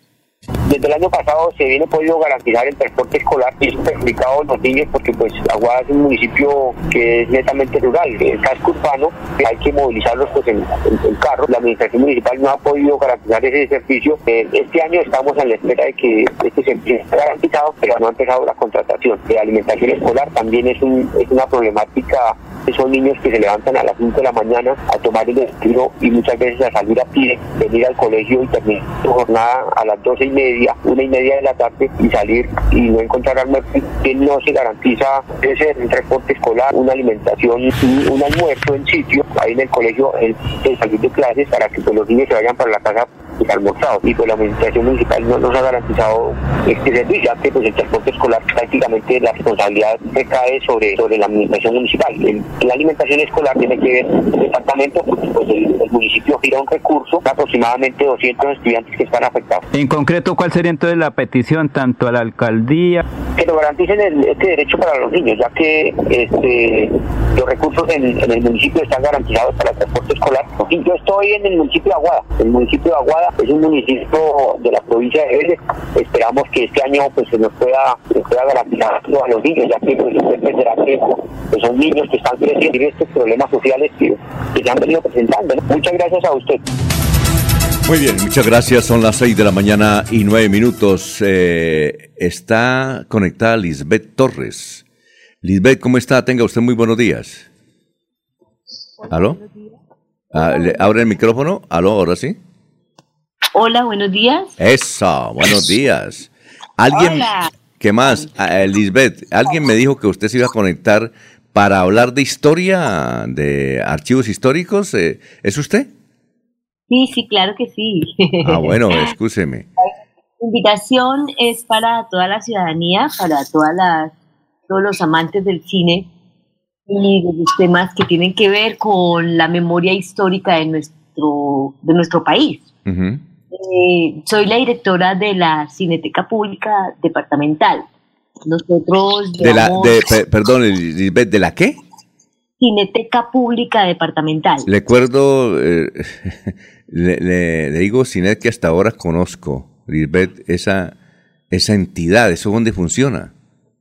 La Fundación Cineteca Pública es una entidad que eh, el año pasado estuvo de pláceme de 10 años de funcionamiento eh, funciona en el Centro Cultural del Oriente Colombiano, eh, em, un, laboratorio, un taller de restauración y mm, una bóveda donde se almacena gran parte de la memoria audiovisual del departamento. ¿Es la que queda en el segundo piso? Quedaba en el segundo piso ah, eh, hasta pandemia porque allí em, surgió la, la, situación de que pues la Escuela Municipal de Artes solicitó ese salón y pues eh, em, no, no hubo posibilidad de seguir mm, exhibiendo de manera gratuita a todos los bumangueses esa sala que era con, con programación permanente de cine. Y el fue pandemia y pues, mm, pues digamos que eso complicó un poco más el poder eh, ofertar a la ciudadanía eh, nuestras programaciones. Pero pues estamos con las pilas puestas para volver a abrir esa sala en el segundo piso, que es la, la, sala del patrimonio audiovisual del, departamento. Mientras que pues el, el, tema del laboratorio o el tema de la preservación y conservación de los elementos sí ha continuado permanentemente como debe ser, porque pues uno no puede eh, resguardar o eh, desarrollar un plan de, de preservación para, para uno, dos, tres, sino para toda la vida, ¿no? Sí, claro. Ah, bueno. Oiga, Lisbeth, y bueno, ¿qué tipo de, de películas van a proyectar y cuándo aquí eh, en la ciudad de Bucaramanga, en ese sitio del Centro Cultural del Oriente? Bien, eh, nosotros pues eh, hemos, nosotros nos, hemos sobrevivido pandemia de acuerdo a las convocatorias tanto de Ibermedia, que es una entidad mm, mm, española y mexicana que tienen, que tienen pues digamos como, como función eh, vigilar y mirar pues cómo, cómo, cómo se comportan o cómo están pasando los archivos en Latinoamérica. Nosotros fuimos afortunadamente beneficiados con la beca de Ibermedia. Eso nos permitió empezar a, mirar eh, otros, otros elementos que teníamos aquí en Bucaramanga y eh, que hemos, que hemos em, podido em, salvar eh, durante todo nuestro funcionamiento. Entonces nosotros ya hicimos la restauración de la película Esfuerzo de Colombianos, Empresa de Todos, que es la película sobre la entrega de, eh, la, de, la Tropical Oil Company a la empresa colombiana de petróleos. Esa película eh, está ya restaurada como al, al 80%, y esto fue eh, hace dos años que hicimos esa primera de Santander. Pero al lado de esta había otra película que tenía, pues digámoslo, como más, más urgencia en salvarse. Y es la película sobre los registros del 9 de abril de 1948 en la ciudad de Bogotá. Ese día y pues digamos como unos días antes y 15 días también después. Esto lo hizo el realizador Camilo Correa Restrepo. Y pues estaba, digamos, como refundido ese, ese, esos elementos en una caja que nosotros sentíamos que sí era de importancia, pero lo hemos podido eh, hacer nuestro plan de, salvamento y ya está, eh, em, ya está eh, salvado, salvado para, para la ciudadanía. Sí, vamos a presentar hoy esa, esa eh, día de mañana a las 5 de la tarde. Eh, lo vamos a hacer en la Casa del Libro Total. Ah, muy bien. ¿Pero qué decía Jorge? Eh, no, con un saludo para Lisbeth. buenos días. Lisbeth Torres es de las, de las figuras reconocidas de, de, los famosos del cine en, el departamento de Santander. ella ha llevado siempre la causa de, de sacar adelante este Cinemateca y, y en toda esta década le ha tocado pasar verdes y maduras eh, para poder sostener ese trabajo. Interesante lo que estaba manifestando hoy con respecto a la restauración de estas eh, producciones eh, que fueron halladas y, que hoy pues van a tener la oportunidad de, disfrutar y de conocer un poco de lo que ellas, del contenido de, estas cintas. decía que, fueron halladas en, una caja de, ¿Cuál es la historia detrás del hallazgo de, estas cintas? ¿Quién las tenía? Eh, las condiciones en las que estaban guardadas, cuáles eran, y sobre todo, pues interesante que, en Santander, pues ya se puede hablar de restauración de material audiovisual, que era una actividad que, que es que hace algunos años se pensaba que solamente se podrían hacer en, laboratorios de la capital de la República o de Medellín, o incluso en el exterior de ser necesario. Hoy Santander ya cuenta con esa actividad. Eh, ¿cómo, es eh, ese cuento de la restauración de material audiovisual en nuestro departamento? Bien, eh, pues gracias Jorge. pues mira, lo, que, lo que nosotros desarrollamos es una actividad que tiene que ver con una formación mucho más profunda para el público, más allá de la atención o de la apreciación audiovisual. Esto, esto tiene que ver con eh, ir a las fuentes de donde nosotros nos originamos. Y esto eh, tiene que ver también con un recorrido que eh, hemos desarrollado a través de una línea de tiempo, una línea de tiempo que inicia con la aparición del cine en Santander. Digamos que el cine es hijo de la fotografía y quienes traen, pues por primera vez, la fotografía a nuestro departamento es la familia Gabaza. y además otras familias que también estaban, pues, como creando sus primeros casas fotográficas aquí en, en la ciudad y en el resto del departamento. Entonces, como, como eh, hay, hay como eh, bodegas o hay eh, archivos que las personas, las familias a veces no saben que tienen, que han heredado, pero que no, no le han visto como, como una utilidad, ¿cierto? Entonces nosotros hacemos un trabajo con la comunidad. Hemos ido, a, por ejemplo, al barrio Esperanza 2 de Bucaramanga y hemos encontrado que allí hubo unos fotógrafos en, en el barrio en, en, el momento en que se empezó a formar el, el barrio. Y allí hacemos una labor de apropiación social del patrimonio audiovisual de su propia comunidad.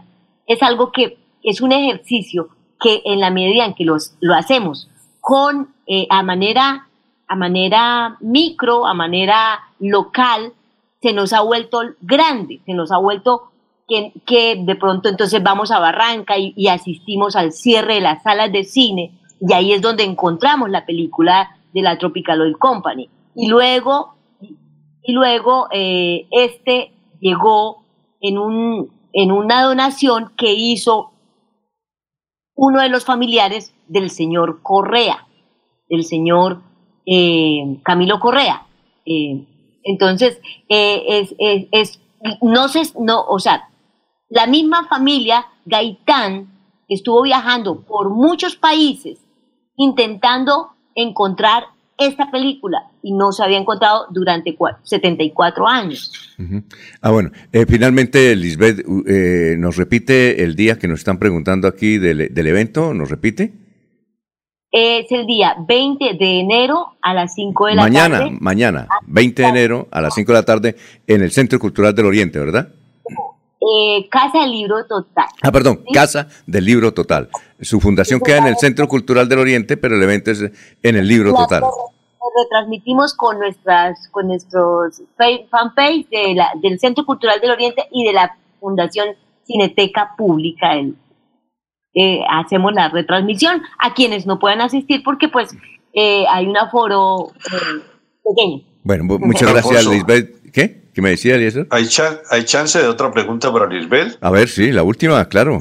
A, mí, a mí me parece que el tema es muy apasionante y queda como un poco, un poco cojo. Eh, eh, la la, encontrar esa película de Gaitán, se me está devolviendo el sonido, no sé por qué. A ver, vamos a Tal vez Lisbeth tiene muy alto mi audio. Mi audio. Lisbeth, le puede... Te estoy oyendo bien. Bueno, eh, eh, eh, encontrar la película, de, Gaitán es que un santanderiano, la hizo, en, Bogotá, primera parte de esa historia. Y, y, Jorge le preguntaba sobre qué procedimiento se hace para esa restauración.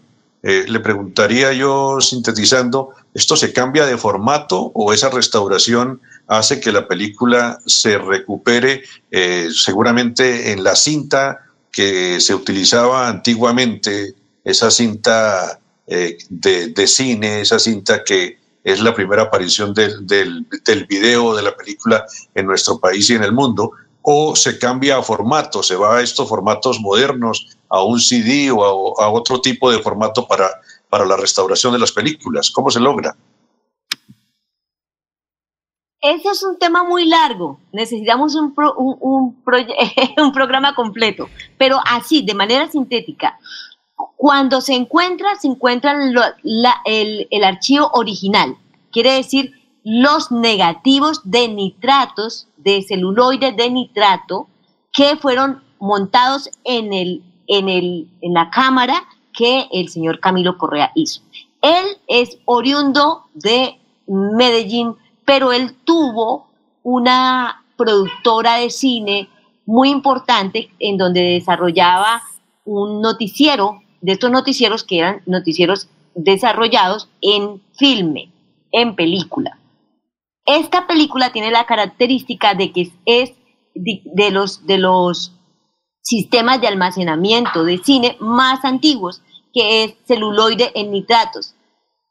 ¿Cuál es la peligrosidad de un, de un elemento de estos que es autocombustionable?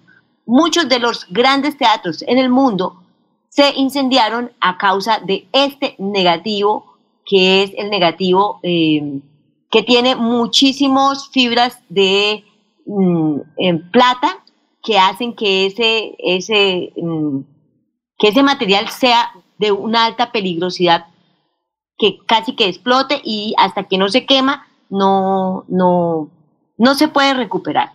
Entonces, eh, era como tener una bomba de tiempo en nuestro, en nuestro haber y eso era muy delicado tenerlo eh, por más tiempo. Más de 74 años era difícil.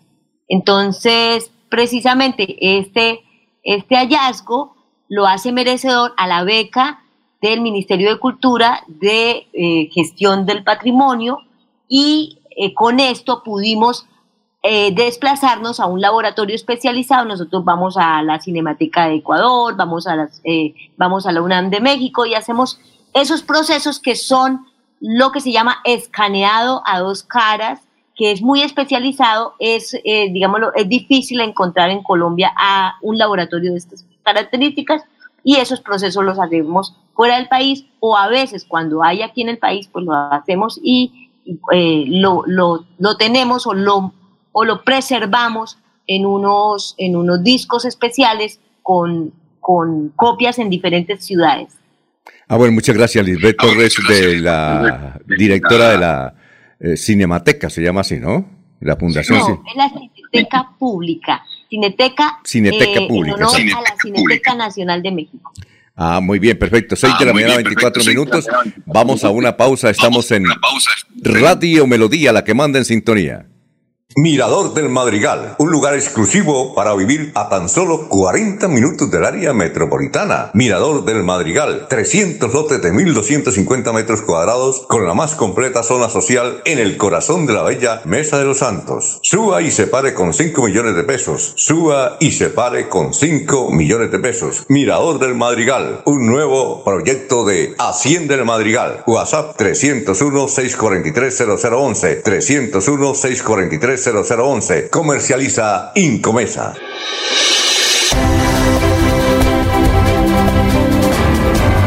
Información y análisis. Es el estilo de Últimas Noticias por Radio Melodía 1080 AM.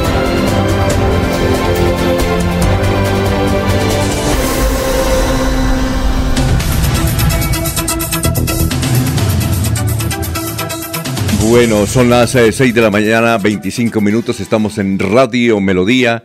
Eh, a ver, eh, dice, deberían preguntarle a los de la logia si les pidieron arriendo y por eso no pueden funcionar. Fundación Renace Mi Edad Dorada, cordial saludo de nuestro grupo de adultos jóvenes y mayores, Fundación Renace Mi Florida Blanca.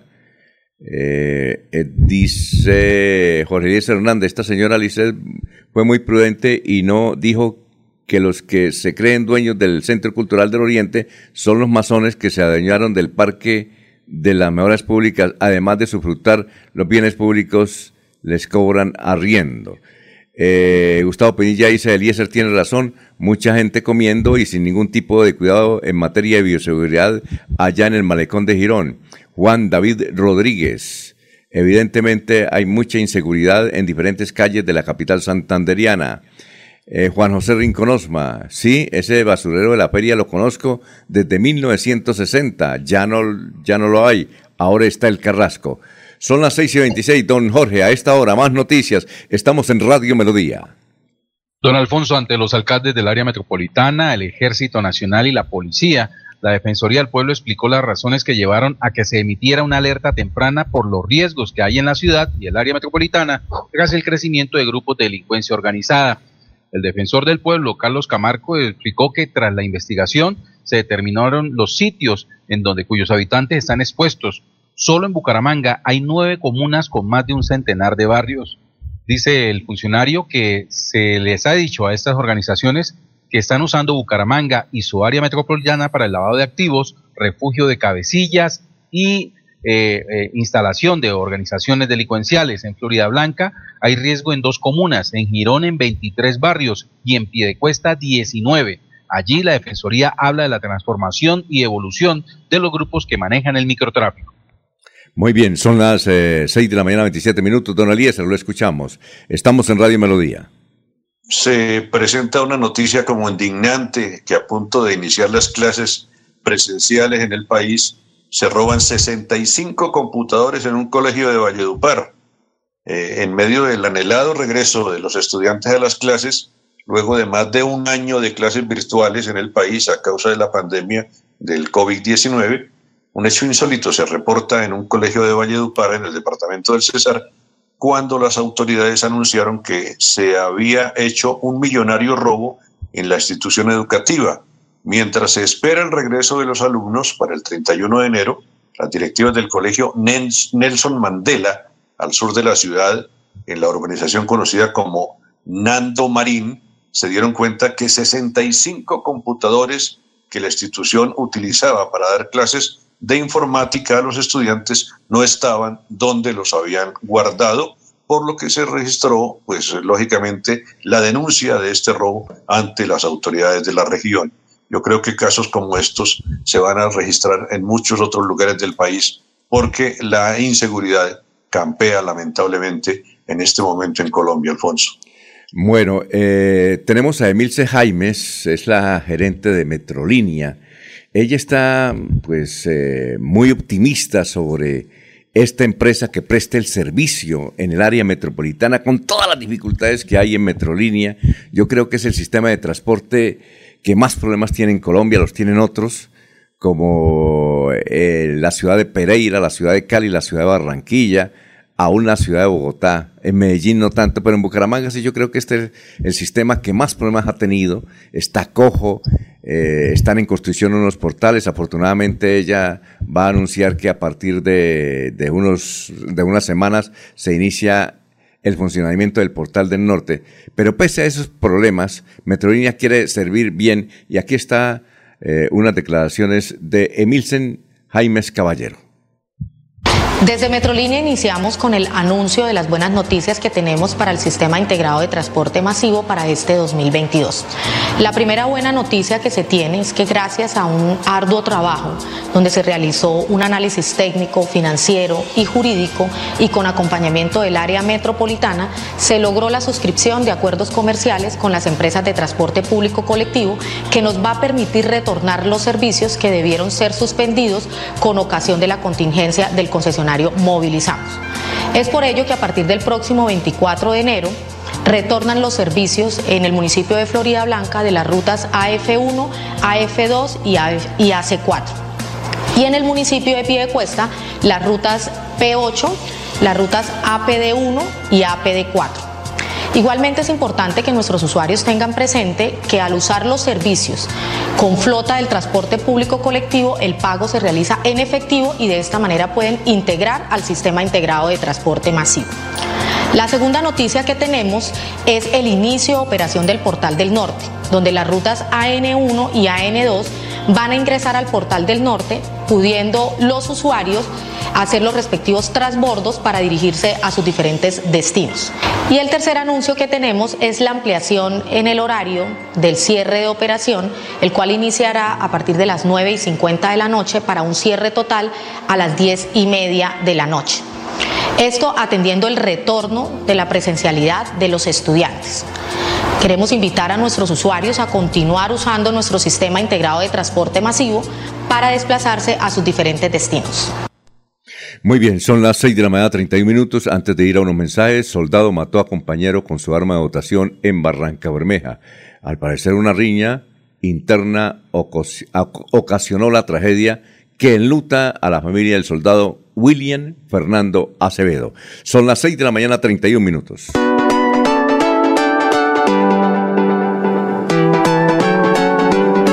Melodía, Melodía, Radio Sin Fronteras. Escúchenos en cualquier lugar del mundo. Melodíaenlínea.com es nuestra página web. Melodíaenlínea.com. Señal para todo el mundo. Señal para todo el mundo. Radio sin límites. Radio sin fronteras. Radio Melodía, la que manda en sintonía.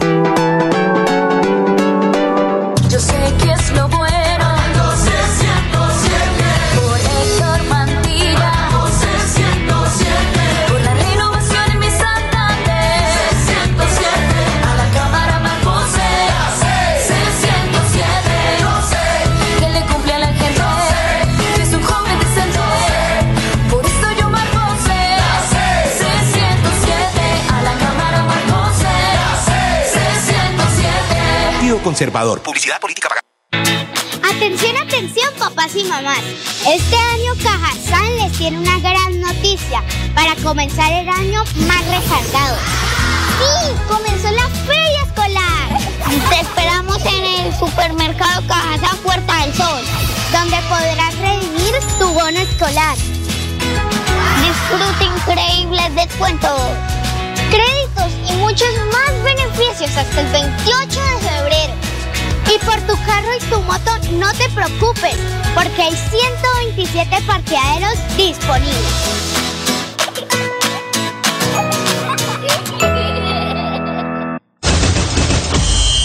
Regresan las emociones al templo sagrado del fútbol santandereano. Vuelve el torneo de la Marte. El torneo Acompáñanos del 14 de diciembre al 23 de enero a disfrutar de la 39 edición de la tradicional fiesta futbolera de fin de año de nuestra región. Torneo de la Marte. Torneo de la Marte. Emblema del fútbol de Santander. Los esperamos. Invita Liga Santandereana de Fútbol en Comesa.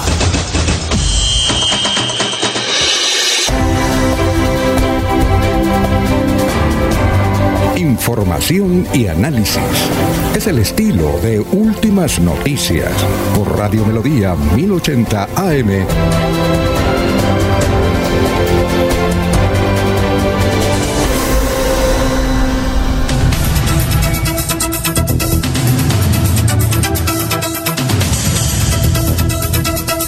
Bueno, Rigoberto Velandia nos escucha en Vélez, Juan eh, está en el barrio San Francisco, eh, Johanna nos escucha en cabecera. Don Laurencio, lo escuchamos, son las 6 de la mañana, 34 minutos.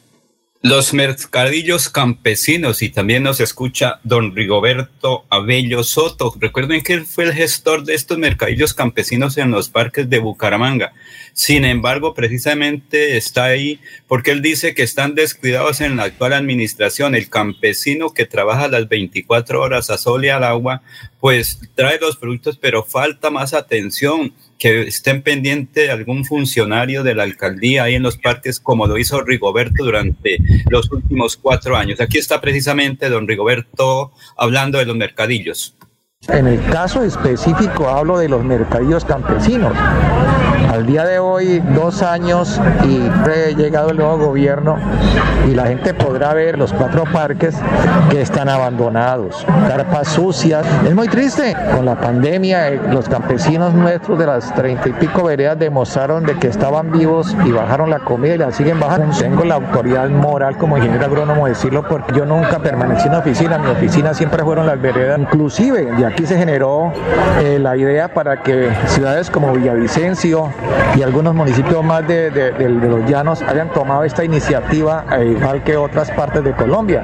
Señor alcalde se ponga las pilas porque aquí viene, sí, lo vemos que se toma fotos, da besos, abrazos, huye al campesino. Eso no es una denuncia, es algo para que en estos dos años que le quedan, por favor, piensen en el agro de Bucaramanga. De las personas que viven en el campo, en sus fincas, no tienen títulos. Al no tener títulos, no pueden gestionar crédito. Ya llámese infraestructura del agua potable, de, todo lo que tiene que ver con el agro, es que el agro, el, campesino en Colombia ha sido olvidado hace aproximadamente 40 años. Para este año del 2022, en lugar de aumentarles el presupuesto, bajaron el presupuesto de apoyar al campo, al menos del medio por ciento. Eso es muy triste y es la verdad, duélale a quien le duela. Los campesinos lo pueden igual que los domingos desde las 4 y media de la mañana yo salí a recibirlos. Hoy en día usted puede darse cuenta que no hay un funcionario de la alcaldía que venga a supervigilarlos.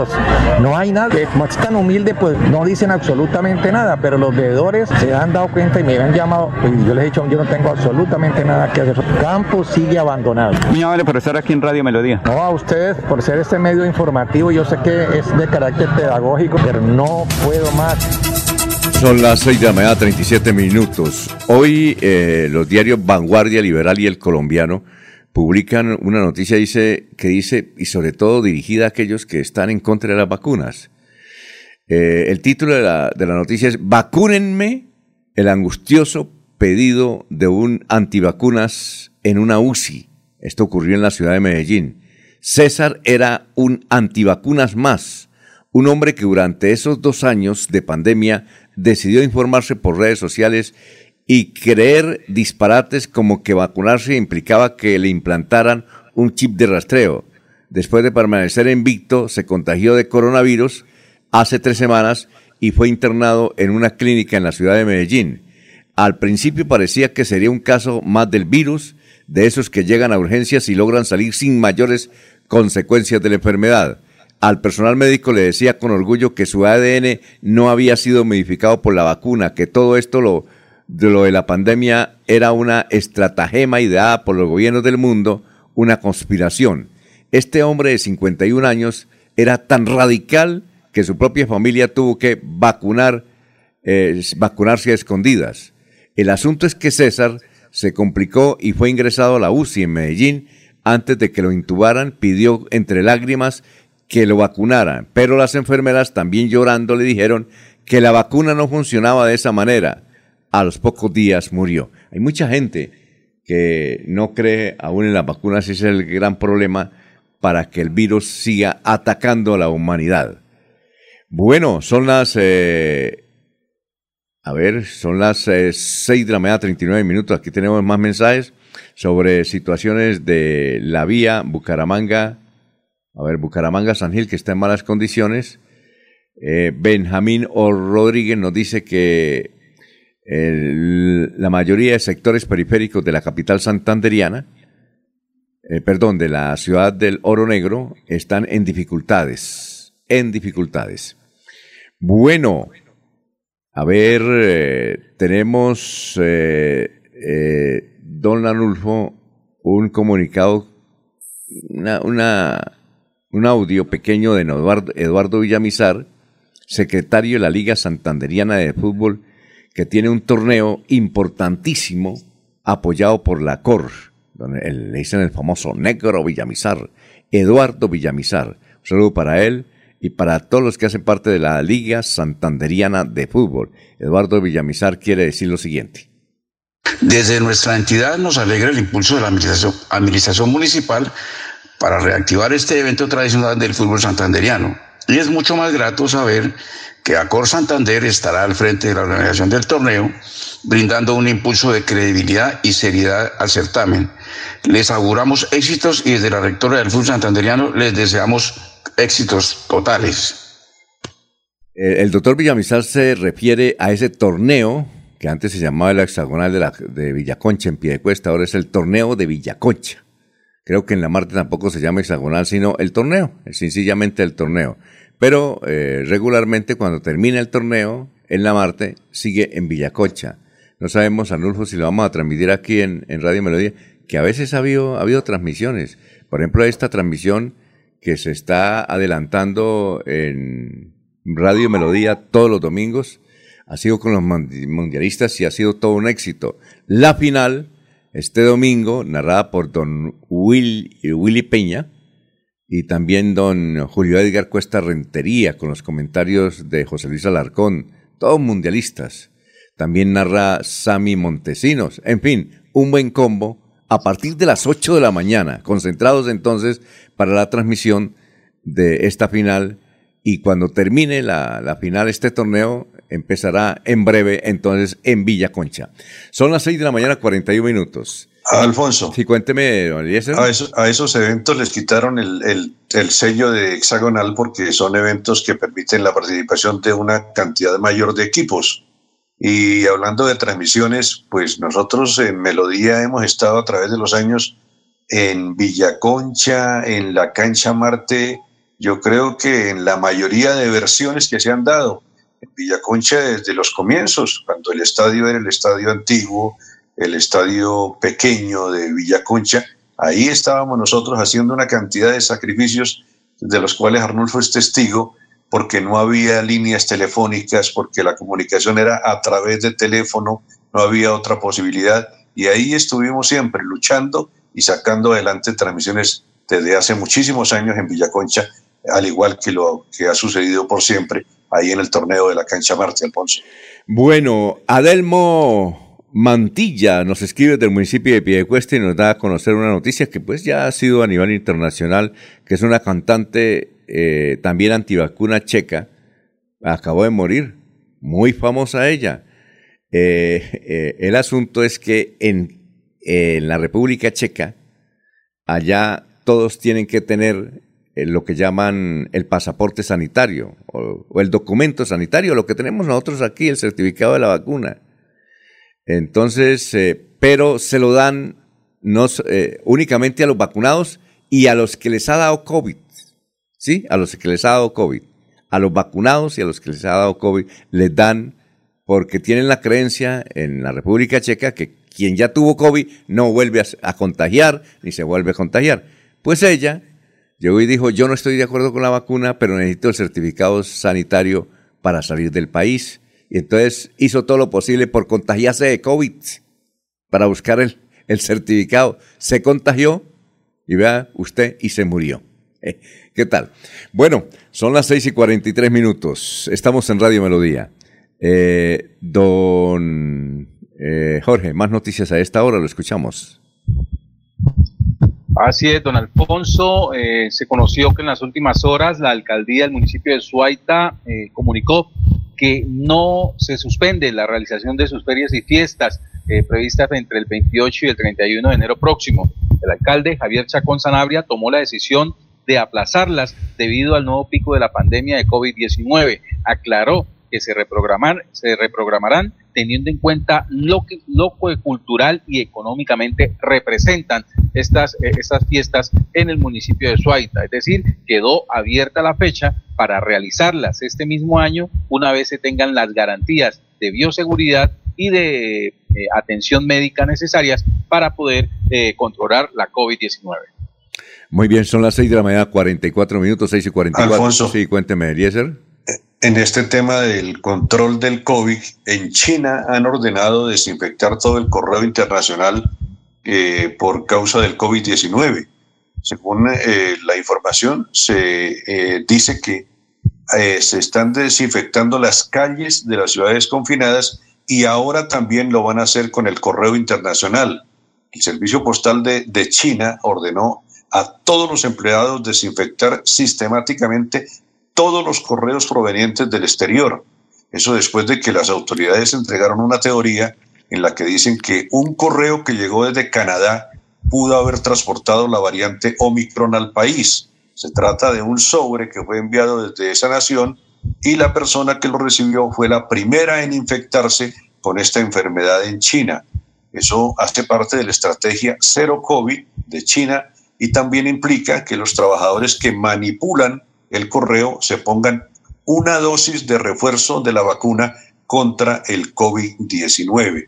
Entonces, medidas en muchos países, se cierran fronteras, en otros se hace limpieza total de las calles y ahora esta medida en China que llama la atención de limpiar, de inmunizar el correo que llegue proveniente del exterior.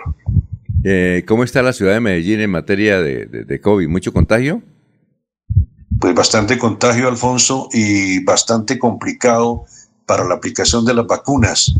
Yo estuve con, con mi compañera en estos días buscando que le aplicaran a ella la, la dosis de refuerzo y le cuento, sin exagerar, había por lo menos 500 personas para vacunarse en el lugar donde, donde fuimos, a un centro comercial. Hay un, usted conoce la terraza ahí del centro comercial, como para dar un referido, el centro comercial eh, La Rosita, recuerda esa terraza, perdón, la isla, esa terraza de la isla, perdón, la de la Ah, isla, la de la que isla. se utilizaba para campañas políticas. Sí, sí, sí, claro, es Una- impresionante. Una, terraza de características similares llena, Alfonso. Ajá. Por lo menos 500 personas haciendo cola para aplicación de, de vacuna, de refuerzos, de primera dosis, de segunda dosis, niños, adultos mayores, gente de todas las edades. Entonces, hay vacunas, pero hay dificultad para la aplicación así como de forma rápida. Ah, Al- bueno. al- Eliezer, aquí en Bucaramanga es muy fácil, en 10 minuticos, porque es que no hay gente, las vacunas están, pero eh, va uno e inmediatamente lo vacunan. Lo que ocurre es que se, ahí están todas la vacu- las vacunas, pero falta gente para que haga ese proceso.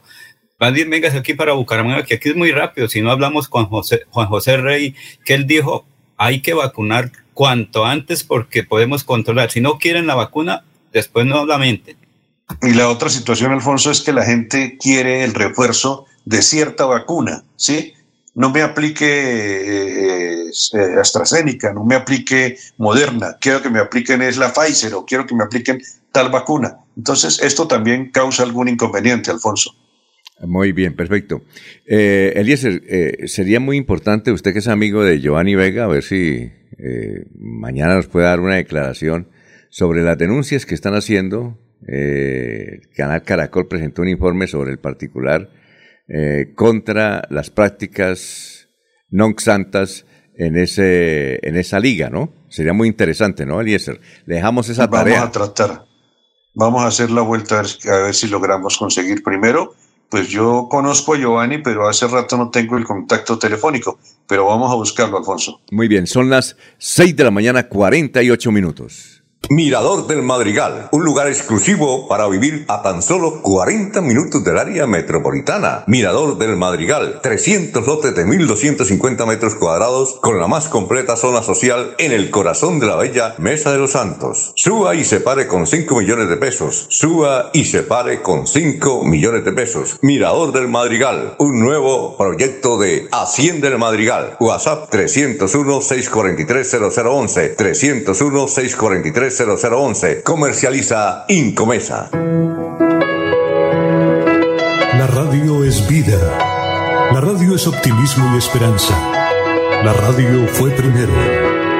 La radio fue ayer, es hoy y será mañana. La radio, tu compañía de siempre. Somos la radio, somos la radio. Y hoy como siempre, entramos en tu casa porque somos parte de tu familia en esta lucha por la vida. Con Radio Melodía y últimas noticias, quédate en casa.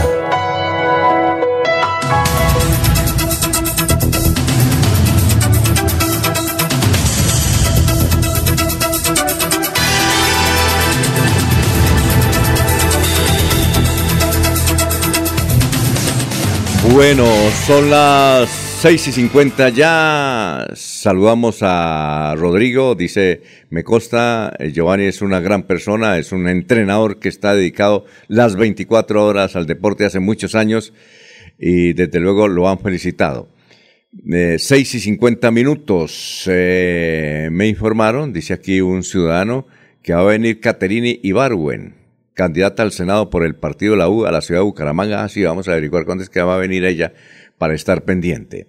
Jaime Martínez nos escucha en el centro, corregimiento del centro, cerca de la ciudad de Barranca Bermeja. Nos vamos para Miami. Allá ya se encuentra Florentino Mesa con toda la información del mundo. Florentino, muy buenos días. Hola, ¿qué tal? Soy Florentino Mesa. Desde el Centro de Producción Internacional de UCI Noticias, esta es la vuelta al mundo en 120 segundos. El gobierno ruso aseguró que las causas de la tensión en torno a Ucrania son los suministros de armamento a este país y las maniobras militares de la OTAN en la región, mientras el secretario de Estado estadounidense Anthony Blinken instó al presidente ruso Vladimir Putin a que elija la vía pacífica en un ambiente de temor a una invasión de Rusia. Una investigación civil encontró pruebas de que la empresa del expresidente de Estados Unidos Donald Trump empleó valoraciones de activos engañosas o fraudulentas para obtener préstamos y exenciones fiscales.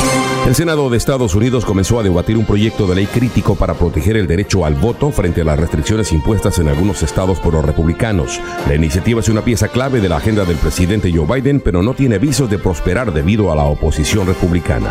La participación de las mujeres en los procesos de paz sigue siendo mínima y ha empeorado con la pandemia, denunció Naciones Unidas que pidió medidas para acabar con esta situación. Entre 1992 y 2019, únicamente un 13% de los negociadores, un 6% de los mediadores y un 6% de los firmantes de acuerdos de paz importantes en el mundo fueron mujeres, según datos de la ONU. La Unión Europea superó en 2020 su meta de consumo de energía renovable. La proporción de consumo final bruto de energía proveniente de fuentes renovables de la Unión Europea en 2020 fue del 22.1%, dos puntos porcentuales por encima del objetivo del bloque comunitario. Tonga permanecerá al menos cuatro semanas más incomunicada del exterior después de que la erupción volcánica del pasado sábado cortara el cable que provee al archipiélago polinesio de conexiones telefónicas e internet. Estos últimos siete años han sido los más cálidos registrados en el planeta, aunque el fenómeno meteorológico La Niña hizo bajar de forma temporal las temperaturas el año pasado, confirmó la ONU. En México, el tráfico aéreo mundial no va a lograr recuperarse este año de la pandemia de COVID-19. Incluso se debilitará en los primeros tres meses por la variante Omicron, opinaron especialistas. Esta fue la vuelta al mundo en 120 segundos. Bueno, la periodista Darcy Quinn dice que le volvió a dar COVID, que va en su segundo, en su segundo episodio del COVID, pero tiene tres vacunas. Dice, gracias a mis tres vacunas me estoy recuperando. Y Juan Alberto Landines, yo también era antivacunas, pero me ha cogido el miedo y ya voy por la segunda. sí, hay mucha gente antivacuna, ¿no? Mucha gente, es que hay también muchos videos que se pasan de que posiblemente a alguien le ha afectado la vacuna. Eh, Mauricio, Mauricio Belandia nos dice, a mi nieta ya la vacunaron, mi nieta tiene ocho años de edad, eh, la están vacunando en diferentes sitios de la capital santanderiana. Hay que aprovechar esta oportunidad máxime cuando estamos iniciando las actividades escolares. Y don eh, Cleomedes Bello estuvo en el páramo de Santurbán con Ruana y todo. Estuvo con Ruana y ha enviado este mensaje.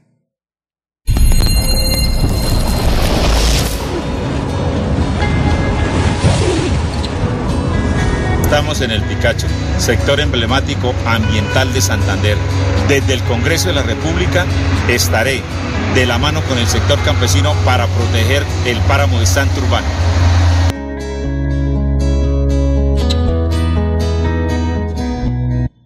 Muy bien, eh, Bello es el número 107 en el tarjetón. Él está compartiendo con Cambio Radical, está con Elmira y Colombia Justa y, Libre. Y también está el Partido de la U. Eh, ¿Algunas noticias políticas tienen ustedes? Hemos eh, sacado muy poca noticia política, pero ¿alguna noticia política tiene? Mañana viene una candidata al Senado de la República del Departamento de Nariño, eh, del Partido Conservador. ¿Sí? hay una rueda de ¿Y prensa. quién la trae? El Orlando Chaparro. Ah, su amigo. ¿Y la van a recibir? Eh, ¿Por qué? ¿Los conservadores de Santander la van a recibir? Sí, sí, sí, sí, sí. ¿No, no, los llamaron al orden? No, eso no lo llaman al orden, no. No, Alfonso, hay una cosa, Alfonso, mira, hay que hacer claridad. Para el Senado cualquier ciudadano puede venir a llevar votos. Otra cosa es la decisión del santandereano. En el caso aquí de Santander, pues la instrucción del presidente del directorio, don Rafael Serrano Prada, es que el candidato oficial en Santander por el Partido Conservador José Alfredo Marín Lozano. Claro, es que ninguno puede eh, decir que no vengan eh, eh, del exterior. Me refiero al exterior es de otro departamento porque son listas nacionales. Pero eso tiene unos hechos en concreto. ¿Quién está apoyando esa candidatura al Senado? Si hay compromiso con Santander, mientras que José Alfredo Marín Lozano, él se puede aquí ubicar cuando llegue al Senado el viernes, el sábado, hablar con su señor padre y hacerle reclamo, perdí mi voto.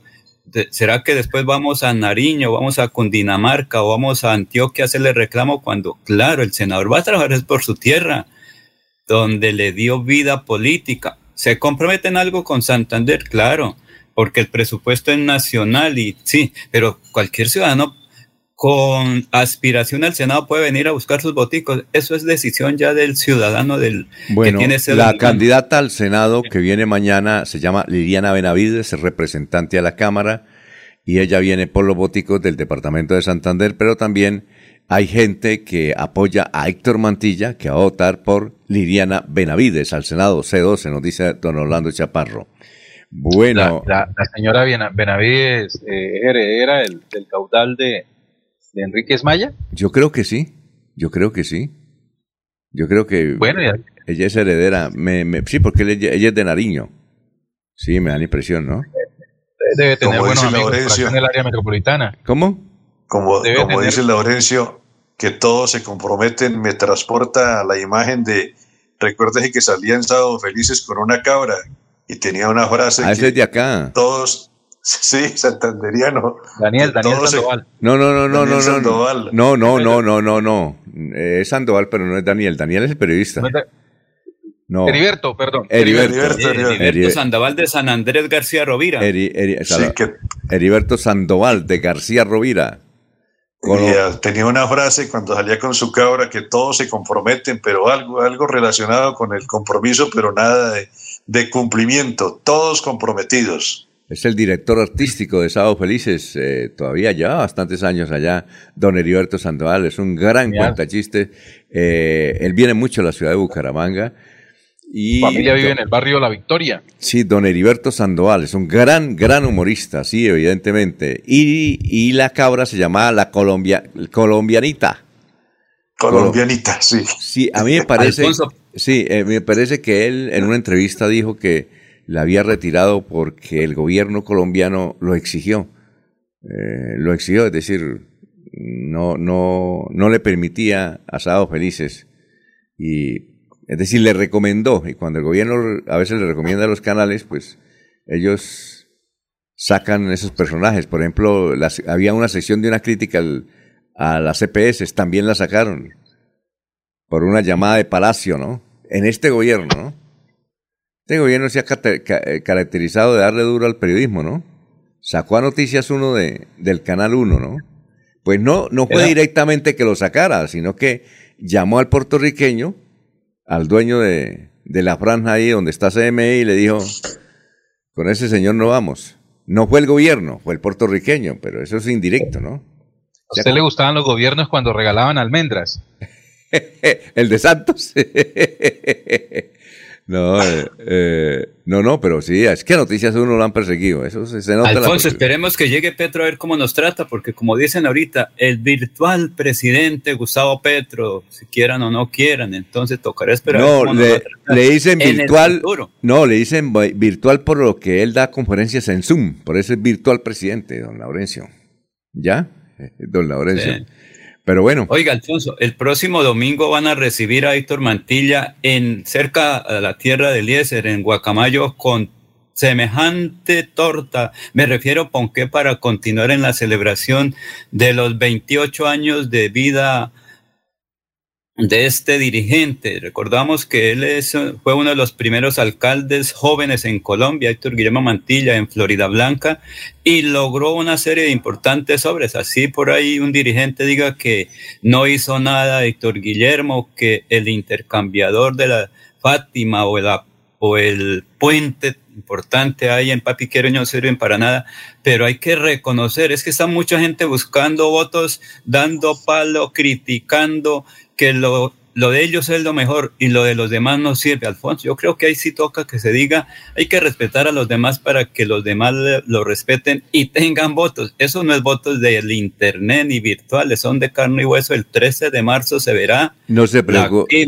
Solo siete pueden ingresar a la Cámara por Santander, los demás son aspiraciones. Laurencio, Yo veo a Laurencio como con la camiseta puesta, es decir, hay que recibir la crítica y hacer crítica y recibirla y ofrecerla y, y participar en ella todo el que se mete en política lo critican, es como el que hace periodismo lo critica. Aquí veo mensajes, por ejemplo, que nos critican, eh, otros nos alaban, otros, eso, no, eso a los políticos, es decir, todos los No, no, políticos. una persona que tiene su candidato y dijo, mire, así concretamente a través de un video, por eso digo que virtual, dijo es que Héctor Mantilla no ha hecho nada por Florida No, Blanca y ahora pero- se aspira. En cambio, mi candidato que, que no ha hecho nada va a ser el que va a trabajar De- en el Laurencio. Ese es el mejor. No a eso se me refiero. No, no, cosas, sí. no, no se preocupe, Laurencio, que le van a seguir dando a todos. Es decir, aquí usted asoma la cabeza por internet o por No, pero me refiero es que No, por eso. diga qué es lo que va a hacer su candidato, a, a cualquier No, Laurencio. ¿Qué va a hacer? Estoy ¿Cuál es su El que no compromiso no existe. Eh, Laurencio, tranquilo, como dice Eliezer, a todo político le da. Es decir, yo sé que usted estima mucho a Héctor Mantilla, le parece lo mejor, es un berraco, me- le gustaría tener en la presidencia, y a usted le duele cada vez que le dan No, no, manera a pero es Héctor que es por la Mantilla. envidia, Alfonso, la hedionda envidia, No es como dijo envidia. Eliezer, es que la envidia sí es maluca. no, no es envidia, Laurencio, no es envidia, es crítica, es crítica. Pero la Es crítica, es buena cuando es fundamentada. Dígame, No, ¿quién va a decir que no hay obras en No, Florida Blanca? Laurencio, yo sé de su, de su cariño por Héctor Mantilla, pero no sufra tanto cuando le dan madera. Le toca entonces no abrir las redes sociales ni escuchar radio, porque le dan, no, le dan. Eso le dan de todos los lados. Alfonso, que- no no que- se preocupe, Laurencio, Pero, tranquilo. Alfonso, es que una crítica mordaz para acabar a la gente. la crítica es buena. Pero, ¿qué tal que digan es que Alfonso no hace nada en el Ah, pues no, aquí, aquí cada rato me dan madera. Aquí, hay un señor me dice que yo soy que yo que soy no petrista. Aquí hay un señor que me la tiene montada y dice que yo soy peti- petrista, que, que otro me dice que yo soy uribista, otro me trata mal. Es el calificativo que le dan a uno. Eh, calificativo. No, pero entonces Nosotros no, somos informadores nomás. no sufra, no sufra Somos Laurencio porque le- nomás. Venga, Pero Laurencio. pelean, don Alfonso. ¿Cómo? Don Alfonso tiene más pedido que una fábrica de brasieres. No, pero Laurencio, no se preocupe que le den madera a Héctor y le van a seguir dando. Son No, las todos, 7 de no, la mañana. a todos, a siete- todos. Es que siete, el- la y todas las que mi críticas. candidato es el mejor, el otro Mire, es el malo. Laurencio, eh, pa- una cosa para convencerlo a usted. eh, toda, para algunos las críticas son mordaces y para otros hay críticas constructivas y, y para los afectados dicen que no son, eh, que son críticas para destruirla, ¿no? No se preocupe, Laurencio. Son las 7, 3 minutos. Aquí Bucaramanga, la bella capital de Santander. Transmite Radio Melodía, Estación Colombiana, HJMH, 1080 kilociclos, 10.000 vatios de potencia en antena, para todo el oriente colombiano. Cadena Melodía, la radio líder de Colombia. Los invitamos a sintonizar el programa Curación Natural de la Unidad Médica Biológica del Dr. Ricardo González, de lunes a viernes en los horarios 7 y 30 y 9 y 30 de la mañana y los sábados 7 y 30 y 12 del mediodía. Aquí encontrará la orientación profesional para todo tipo de enfermedades, tratamientos con medicamentos naturales. Llame y agende su cita médica al 313-392-2623, 313-392-2623. Melodía es la radio que lo tiene todo. Noticias. Deportes. Música. Variedades.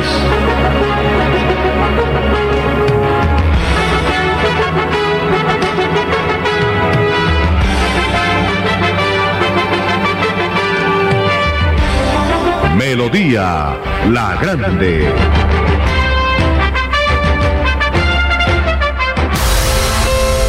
A tus pies, Deportivos Carvajal.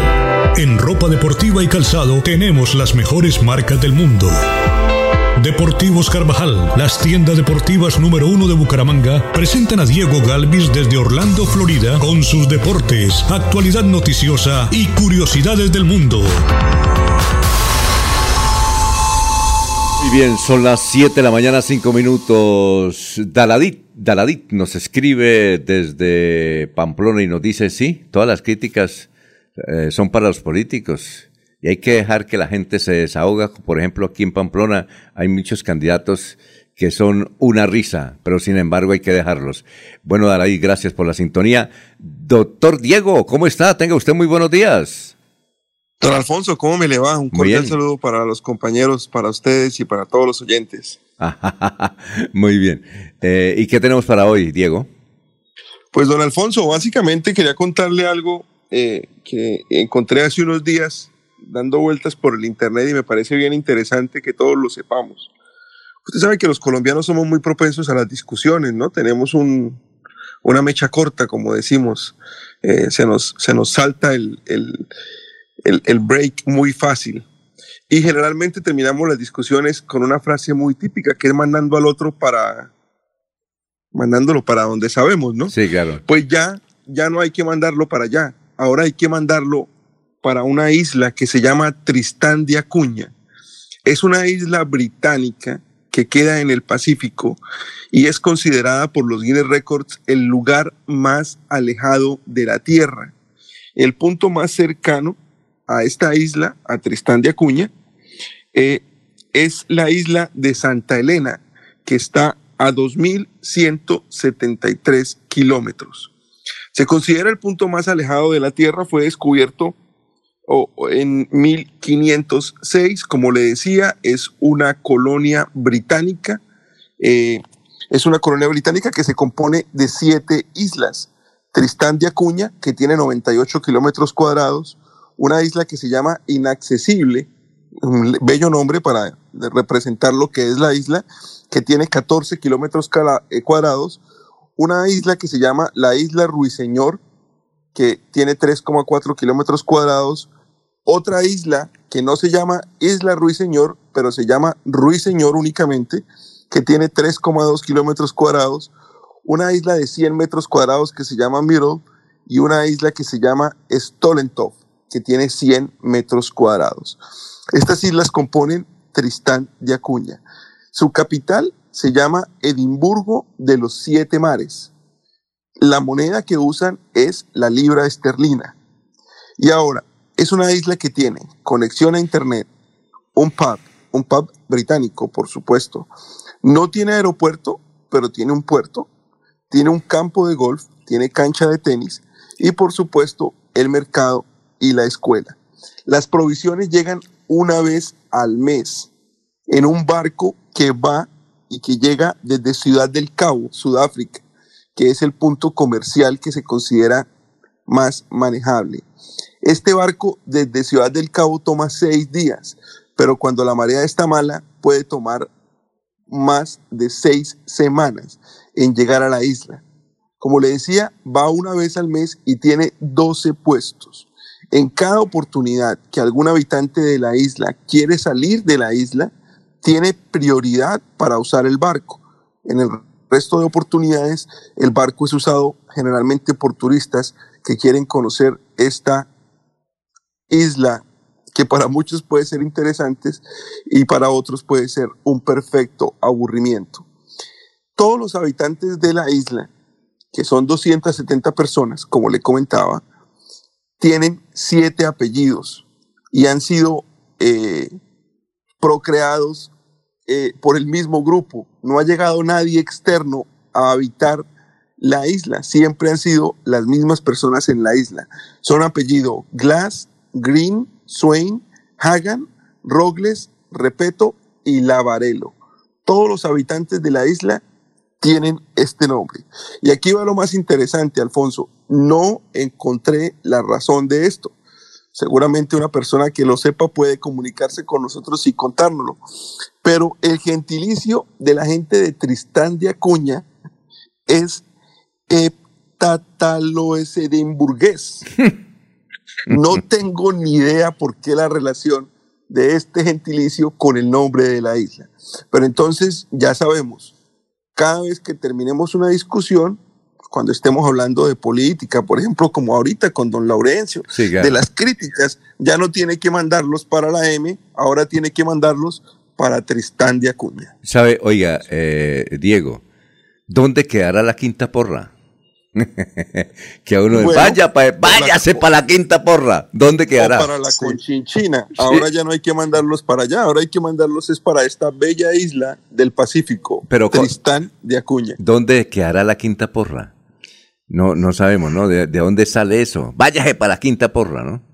¿Se. ¿Usted ha escuchado eso? Era como un, un término fino para mandarlo a comer de eso. No, sí, vaya para la quinta porra. Es como, eh, a propósito de Heriberto Sandoval, él dictó una excelente conferencia hace unos 10 años aquí en Senfer, y entonces él decía, hombre, aquí los santanderianos no debían ponerse bravo. Por ejemplo, cuando a usted le digan, váyase para la quinta porra, pues no vaya, no le haga caso y listo. Eh, cuando lo, cuando usted lo, eh, señora, cuando a usted la mandan a comer M, pues no la coma y listo. no le haga caso. Por ahí, por ahí apareció un tuit hace un par de días de, de Frank, el, el- el muchacho que participó en Masterchef, del comediante, que decía que lo habían mandado tantas veces para la M que ya no sabía si ponerlo como lugar de residencia cuando llenaba un formulario. Entonces, Sí, oiga, pero, pero es bueno conseguir el término ¿por qué, la, qué es la quinta porra o qué era la quinta porra, ¿no? bueno, lo buscaremos para otra ocasión. Es, más co- es- adelante, es como otro término. Usted no llega a ningún Pereira o no llegamos a ningún Pereira, ¿recuerda? Sí. Usted no va a ningún Pereira. Usted no va, usted no va ni ningún Pereira. ¿Ah? Sí. Ah, bueno, perfecto. Eh, Diego, muchas gracias. Bueno, Alfonso, que estén muy bien, que tengan un buen día. Perfecto. Buen día. Deportivos Carvajal, en calzado, ropa y accesorios deportivos, la tienda número uno de Bucaramanga. Compre calidad, compre diseño, compre moda y tecnología, compre original, compre Deportivos Carvajal. Aproveche los descuentos y las promociones de temporada. Deportivos Carvajal, cabecera La Isla Cañaveral, Centro Comercial Cacique y Outlet de la calle 36, carrera 26 esquina. Deportivos Carvajal, las mejores marcas a tus pies.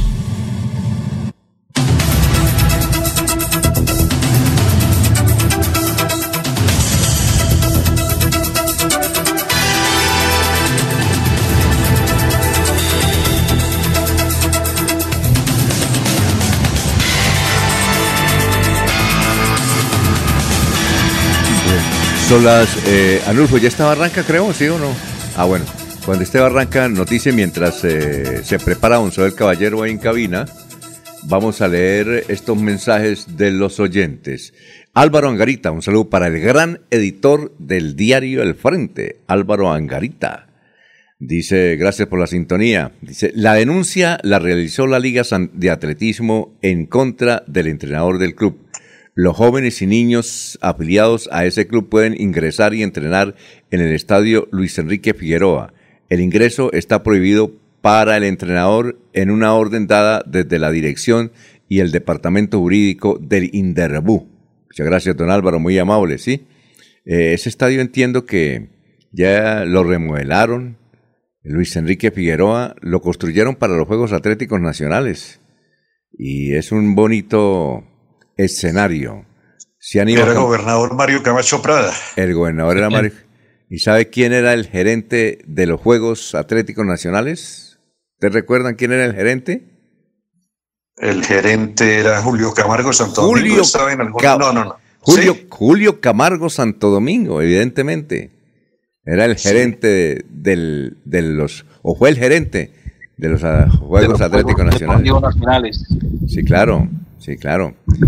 Eh, Jorge, 95. ¿cómo? Del 95, creo Sí, que claro. Sí, sí, sí, sí. El estadio Luis Enrique Figueroa. Luis Enrique Figueroa. Eh, Jorge Pájaro Medi- eh, Medina Tarazona, Jorge Medina Tarazona, que es un abogado, él era control de sonido, no sé si lo conocieron, trabajó en Radio Bucarica, ahora vive en Piedecuesta. Dice el hoy abogado Jorge que el nombre del personaje era Pacífico Cabrera, don, don Eliezer. El nombre Sí, personaje señor. era Pacífico Sí. Cabrera. ¿Ya? Sí. Bueno, a- Ana Cano dice, todos somos malos en la, eh, en la cabeza de un dolido, don Héctor, di- digo, don Laurencio, sobre Héctor.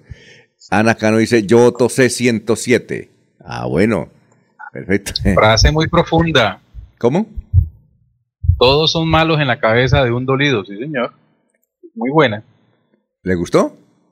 Sí, claro, muy buena frase. Todos son bueno, son las 7 ¿Ya de la miraron el correo por qué les decía lo que les digo? Eh, no, no, sí, claro, usted nos manda un video, ese ya lo había visto. Un video Sí, que por hace. eso, pero es que un video que hace. que un video. es malo, pero en cambio el de él sí es bueno. No, pero eso, un video, un video que hace Carlos Parra eh, contra Héctor Mantilla. Eh, pues, eh, y seguramente habrá otros que felicitan a Héctor Mantilla, como todo en la vida, don Laurencio, como todo en la vida. Sí. A ver, ¿ya pero, acaba Arranca? pero lo bonito es al final que dice que el de él sí es el mejor y lo, lo, lo tiene ahí. Bueno. Sí, pero yo- si yo soy político, hablo bien de mí, ¿o no? 7 y 16. A ver, don Soel. Soel Caballero está en Últimas Noticias de Radio Melodía 1080 AM. Buenos días, Alfonso, para usted, para los compañeros, igualmente para todos los oyentes, con importantes compromisos y tareas que atiendan la actual situación que afectó la tranquilidad de los barranqueños, finalizó el primer Consejo de Seguridad. Aumentar la presencia conjunta de la Policía Nacional y el Ejército mediante operativos de registro y control por las diferentes comunas de la ciudad. Avanzar en los procesos de la Policía Judicial para el esclarecimiento de los hechos delictivos que permitan la judicialización de los responsables y apoyar la red de informantes como un aliado estratégico de la lucha contra la delincuencia en el distrito fueron las acciones solicitadas y concertadas con los entes responsables de la seguridad y la convivencia de nuestro distrito. Noticias con la Camaresa de la Ciudad continúen compañeros en estudios en últimas noticias de Melodía 1080 AM. Mirador del Madrigal, un lugar exclusivo para vivir a tan solo 40 minutos del área metropolitana. Mirador del Madrigal, 300 lotes de 1.250 metros cuadrados con la más completa zona social en el corazón de la bella Mesa de los Santos. Suba y se pare con 5 millones de pesos. Suba y se pare con 5 millones de pesos. Mirador del Madrigal, un nuevo proyecto de Hacienda del Madrigal. WhatsApp 301-643-0011. 301-643-0011. Comercializa Incomesa. Yo sé que es lo.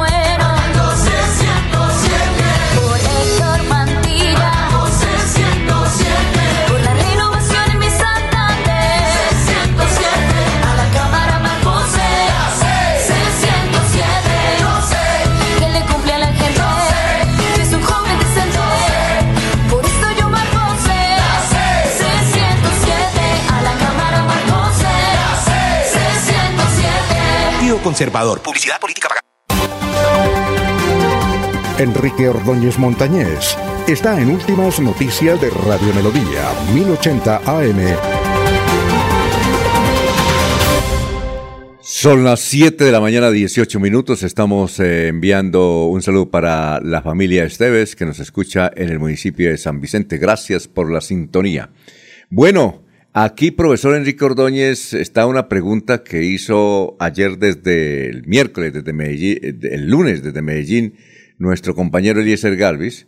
Él ha escuchado las palabras allá revueltería y legumbrería y le pregunta al profesor qué son la revueltería y la legumbrería, profesor. Muy buenos días, Alfonso y oyentes de Últimas Noticias. Un saludo para Eliezer. Eh, gracias eh, por su interés en estos términos desconocidos para los santanderianos. Es muy importante actualizarnos en esto.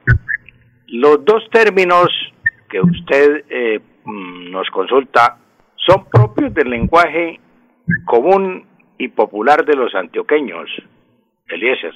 Ambos, tanto el término revueltería como legumbrería. Son regionalismos propios de los antioqueños, pero no están mal formados. Recuerde que aquí tenemos, por ejemplo, panaderías, que es donde compramos el pan, bizcocherías, donde venden bizcochos, dulcerías, donde venden los dulces, galleterías, donde venden las galletas, confiterías, donde venden confites, fruterías, donde venden frutos. Y en España, pues mire usted que hay salchicherías, salchicherías que es donde venden embutidos y salchichas, pescaderías, no pesqueras, pescaderías que es donde venden pescados. Hay pollerías, allá hay pollerías, no asaderos, pollerías que es donde venden los pollos. Si usted quiere un pollo en España, busca una pollería. Si quiere un pesca, un refresco, pues va a una a una fresquería. Y si quiere tomarse un vino, va a una vinatería. Luego las palabras eh, que usted consulta, Eliezer Revueltería, y, Belus- eh, y la otra que es eh, legumbrería, son palabras bien formadas en español. La palabra revueltería en Antioquia es la tienda donde venden yuca, plátano, frutas, verduras, granos y otros productos alimenticios que sirven para preparar un revuelto. Un revuelto es lo que nosotros llamamos aquí un caldo que nosotros llamamos eh, eh, sancocho. Es parecido al sancocho. Ese es el, el, revuelto. Pero revueltería es donde nos venden los productos como la yuca, el plátano, las frutas, las verduras, todo lo que sirve para preparar el, el sancocho. Y legumbrería es el lugar donde solo se venden legumbres. Yo les recomiendo a Eliezer antes de regresar a Bucaramanga que consiga el libro de don Roberto Cadavid Misas y Jorge Franco Vélez. Recuerda, don Roberto Cadavid Misas era el popular Argos que escribía en El Espectador, la gazapera de los... Ah, ya, claro, Sí, claro. Roberto. Él escribió un libro que se llama El Quijote a lo paisa, que trae al final un glosario de términos y extranjerismo y, y expresiones del lenguaje antioqueño. Sí, sí, ese, sí. ese libro es muy bueno porque pues la persona que va a Medellín empieza de no que los montañeros que esto que lo otro entonces no para que uno me- eh, entender el lenguaje paisa el lenguaje de los antioqueños tiene que leer el libro El Quijote a lo paisa de don Roberto eh, Cadavid Misas A lo paisa se llama. Ar- Argos sí Ah, sí, el sí. Quijote a lo paisa Argos Es que escribía- Quijote, pero con términos paisas Argos todo que es- a lo paisa Argos que escribía en El Espectador. Argos el que escribió Y suponemos que aquí en Bucaramanga también lo venden. Lo que pasa es que aquí no hay li- librería nacional, pero en las partes donde hay librería nacional se consigue el libro. Sí, sí, sí, el, li- el libro lo consigue aquí en cualquier librería, pero yo le digo a Eliezer que allá en, en Medellín es más fácil conseguirlo. Es Bueno. bueno tenerlo, Eliezer. Patri- Perfecto, profe, haremos la tarea. Si Patricia Ruiz, Patricia Ruiz son las 7:23, Patricia Ruiz escuchó la noticia que dieron el pasado lunes sobre los empleos en el Mundial de Qatar, que la dio Don Eliezer. Por internet encontró que se necesitan cicerones. Y quiere saber qué es un cicerón, profesor. ¿Cómo no, doña Patricia? Con mucho gusto. Un Cicerón, pues eh, Cicerón en, en latín es, eh, es eh, quiquero o chíquero, chíquero en, en, perdón, en latín, por la palabra es del latín. En latín entonces es quíquero o chíchero, pero en, en español se puede pronunciar así como dice la, la oyente Patricia, Cicerone, Cicerone, per parla italiano, bambino, Cicerone, Cicerone. Es la persona que guía, el que enseña, el que explica las cosas de interés en un museo, por ejemplo, el Museo Nacional de Bogotá, pues hay Cicerones, en el Museo de Arte Moderno también, en la Casa de Bolívar, en la Quinta de San Pedro Alejandrino en Cartagena. Ese es el, el, el, el- el- guía, el guía que explica a los turistas todo lo que hay en ese museo. El término se puede aplicar también a la persona que sirve de guía y que explica las cosas de interés en un edificio o en una localidad. Y la palabra pues es de origen italiano, cicerone. En Y, español se, se utiliza en los dos géneros, tanto el cicerone como la cicerone. eh, profesor, Y puede ser también en plural cicerones. Sí, él, eh, lo escucho. eh, pro- profesor, y en los gobiernos, eh, en, las, en las oficinas públicas, como gobernaciones, alcaldía y presiden- presidencia, y en los movimientos políticos, me parece que el cicerón es el lagarto, ¿no?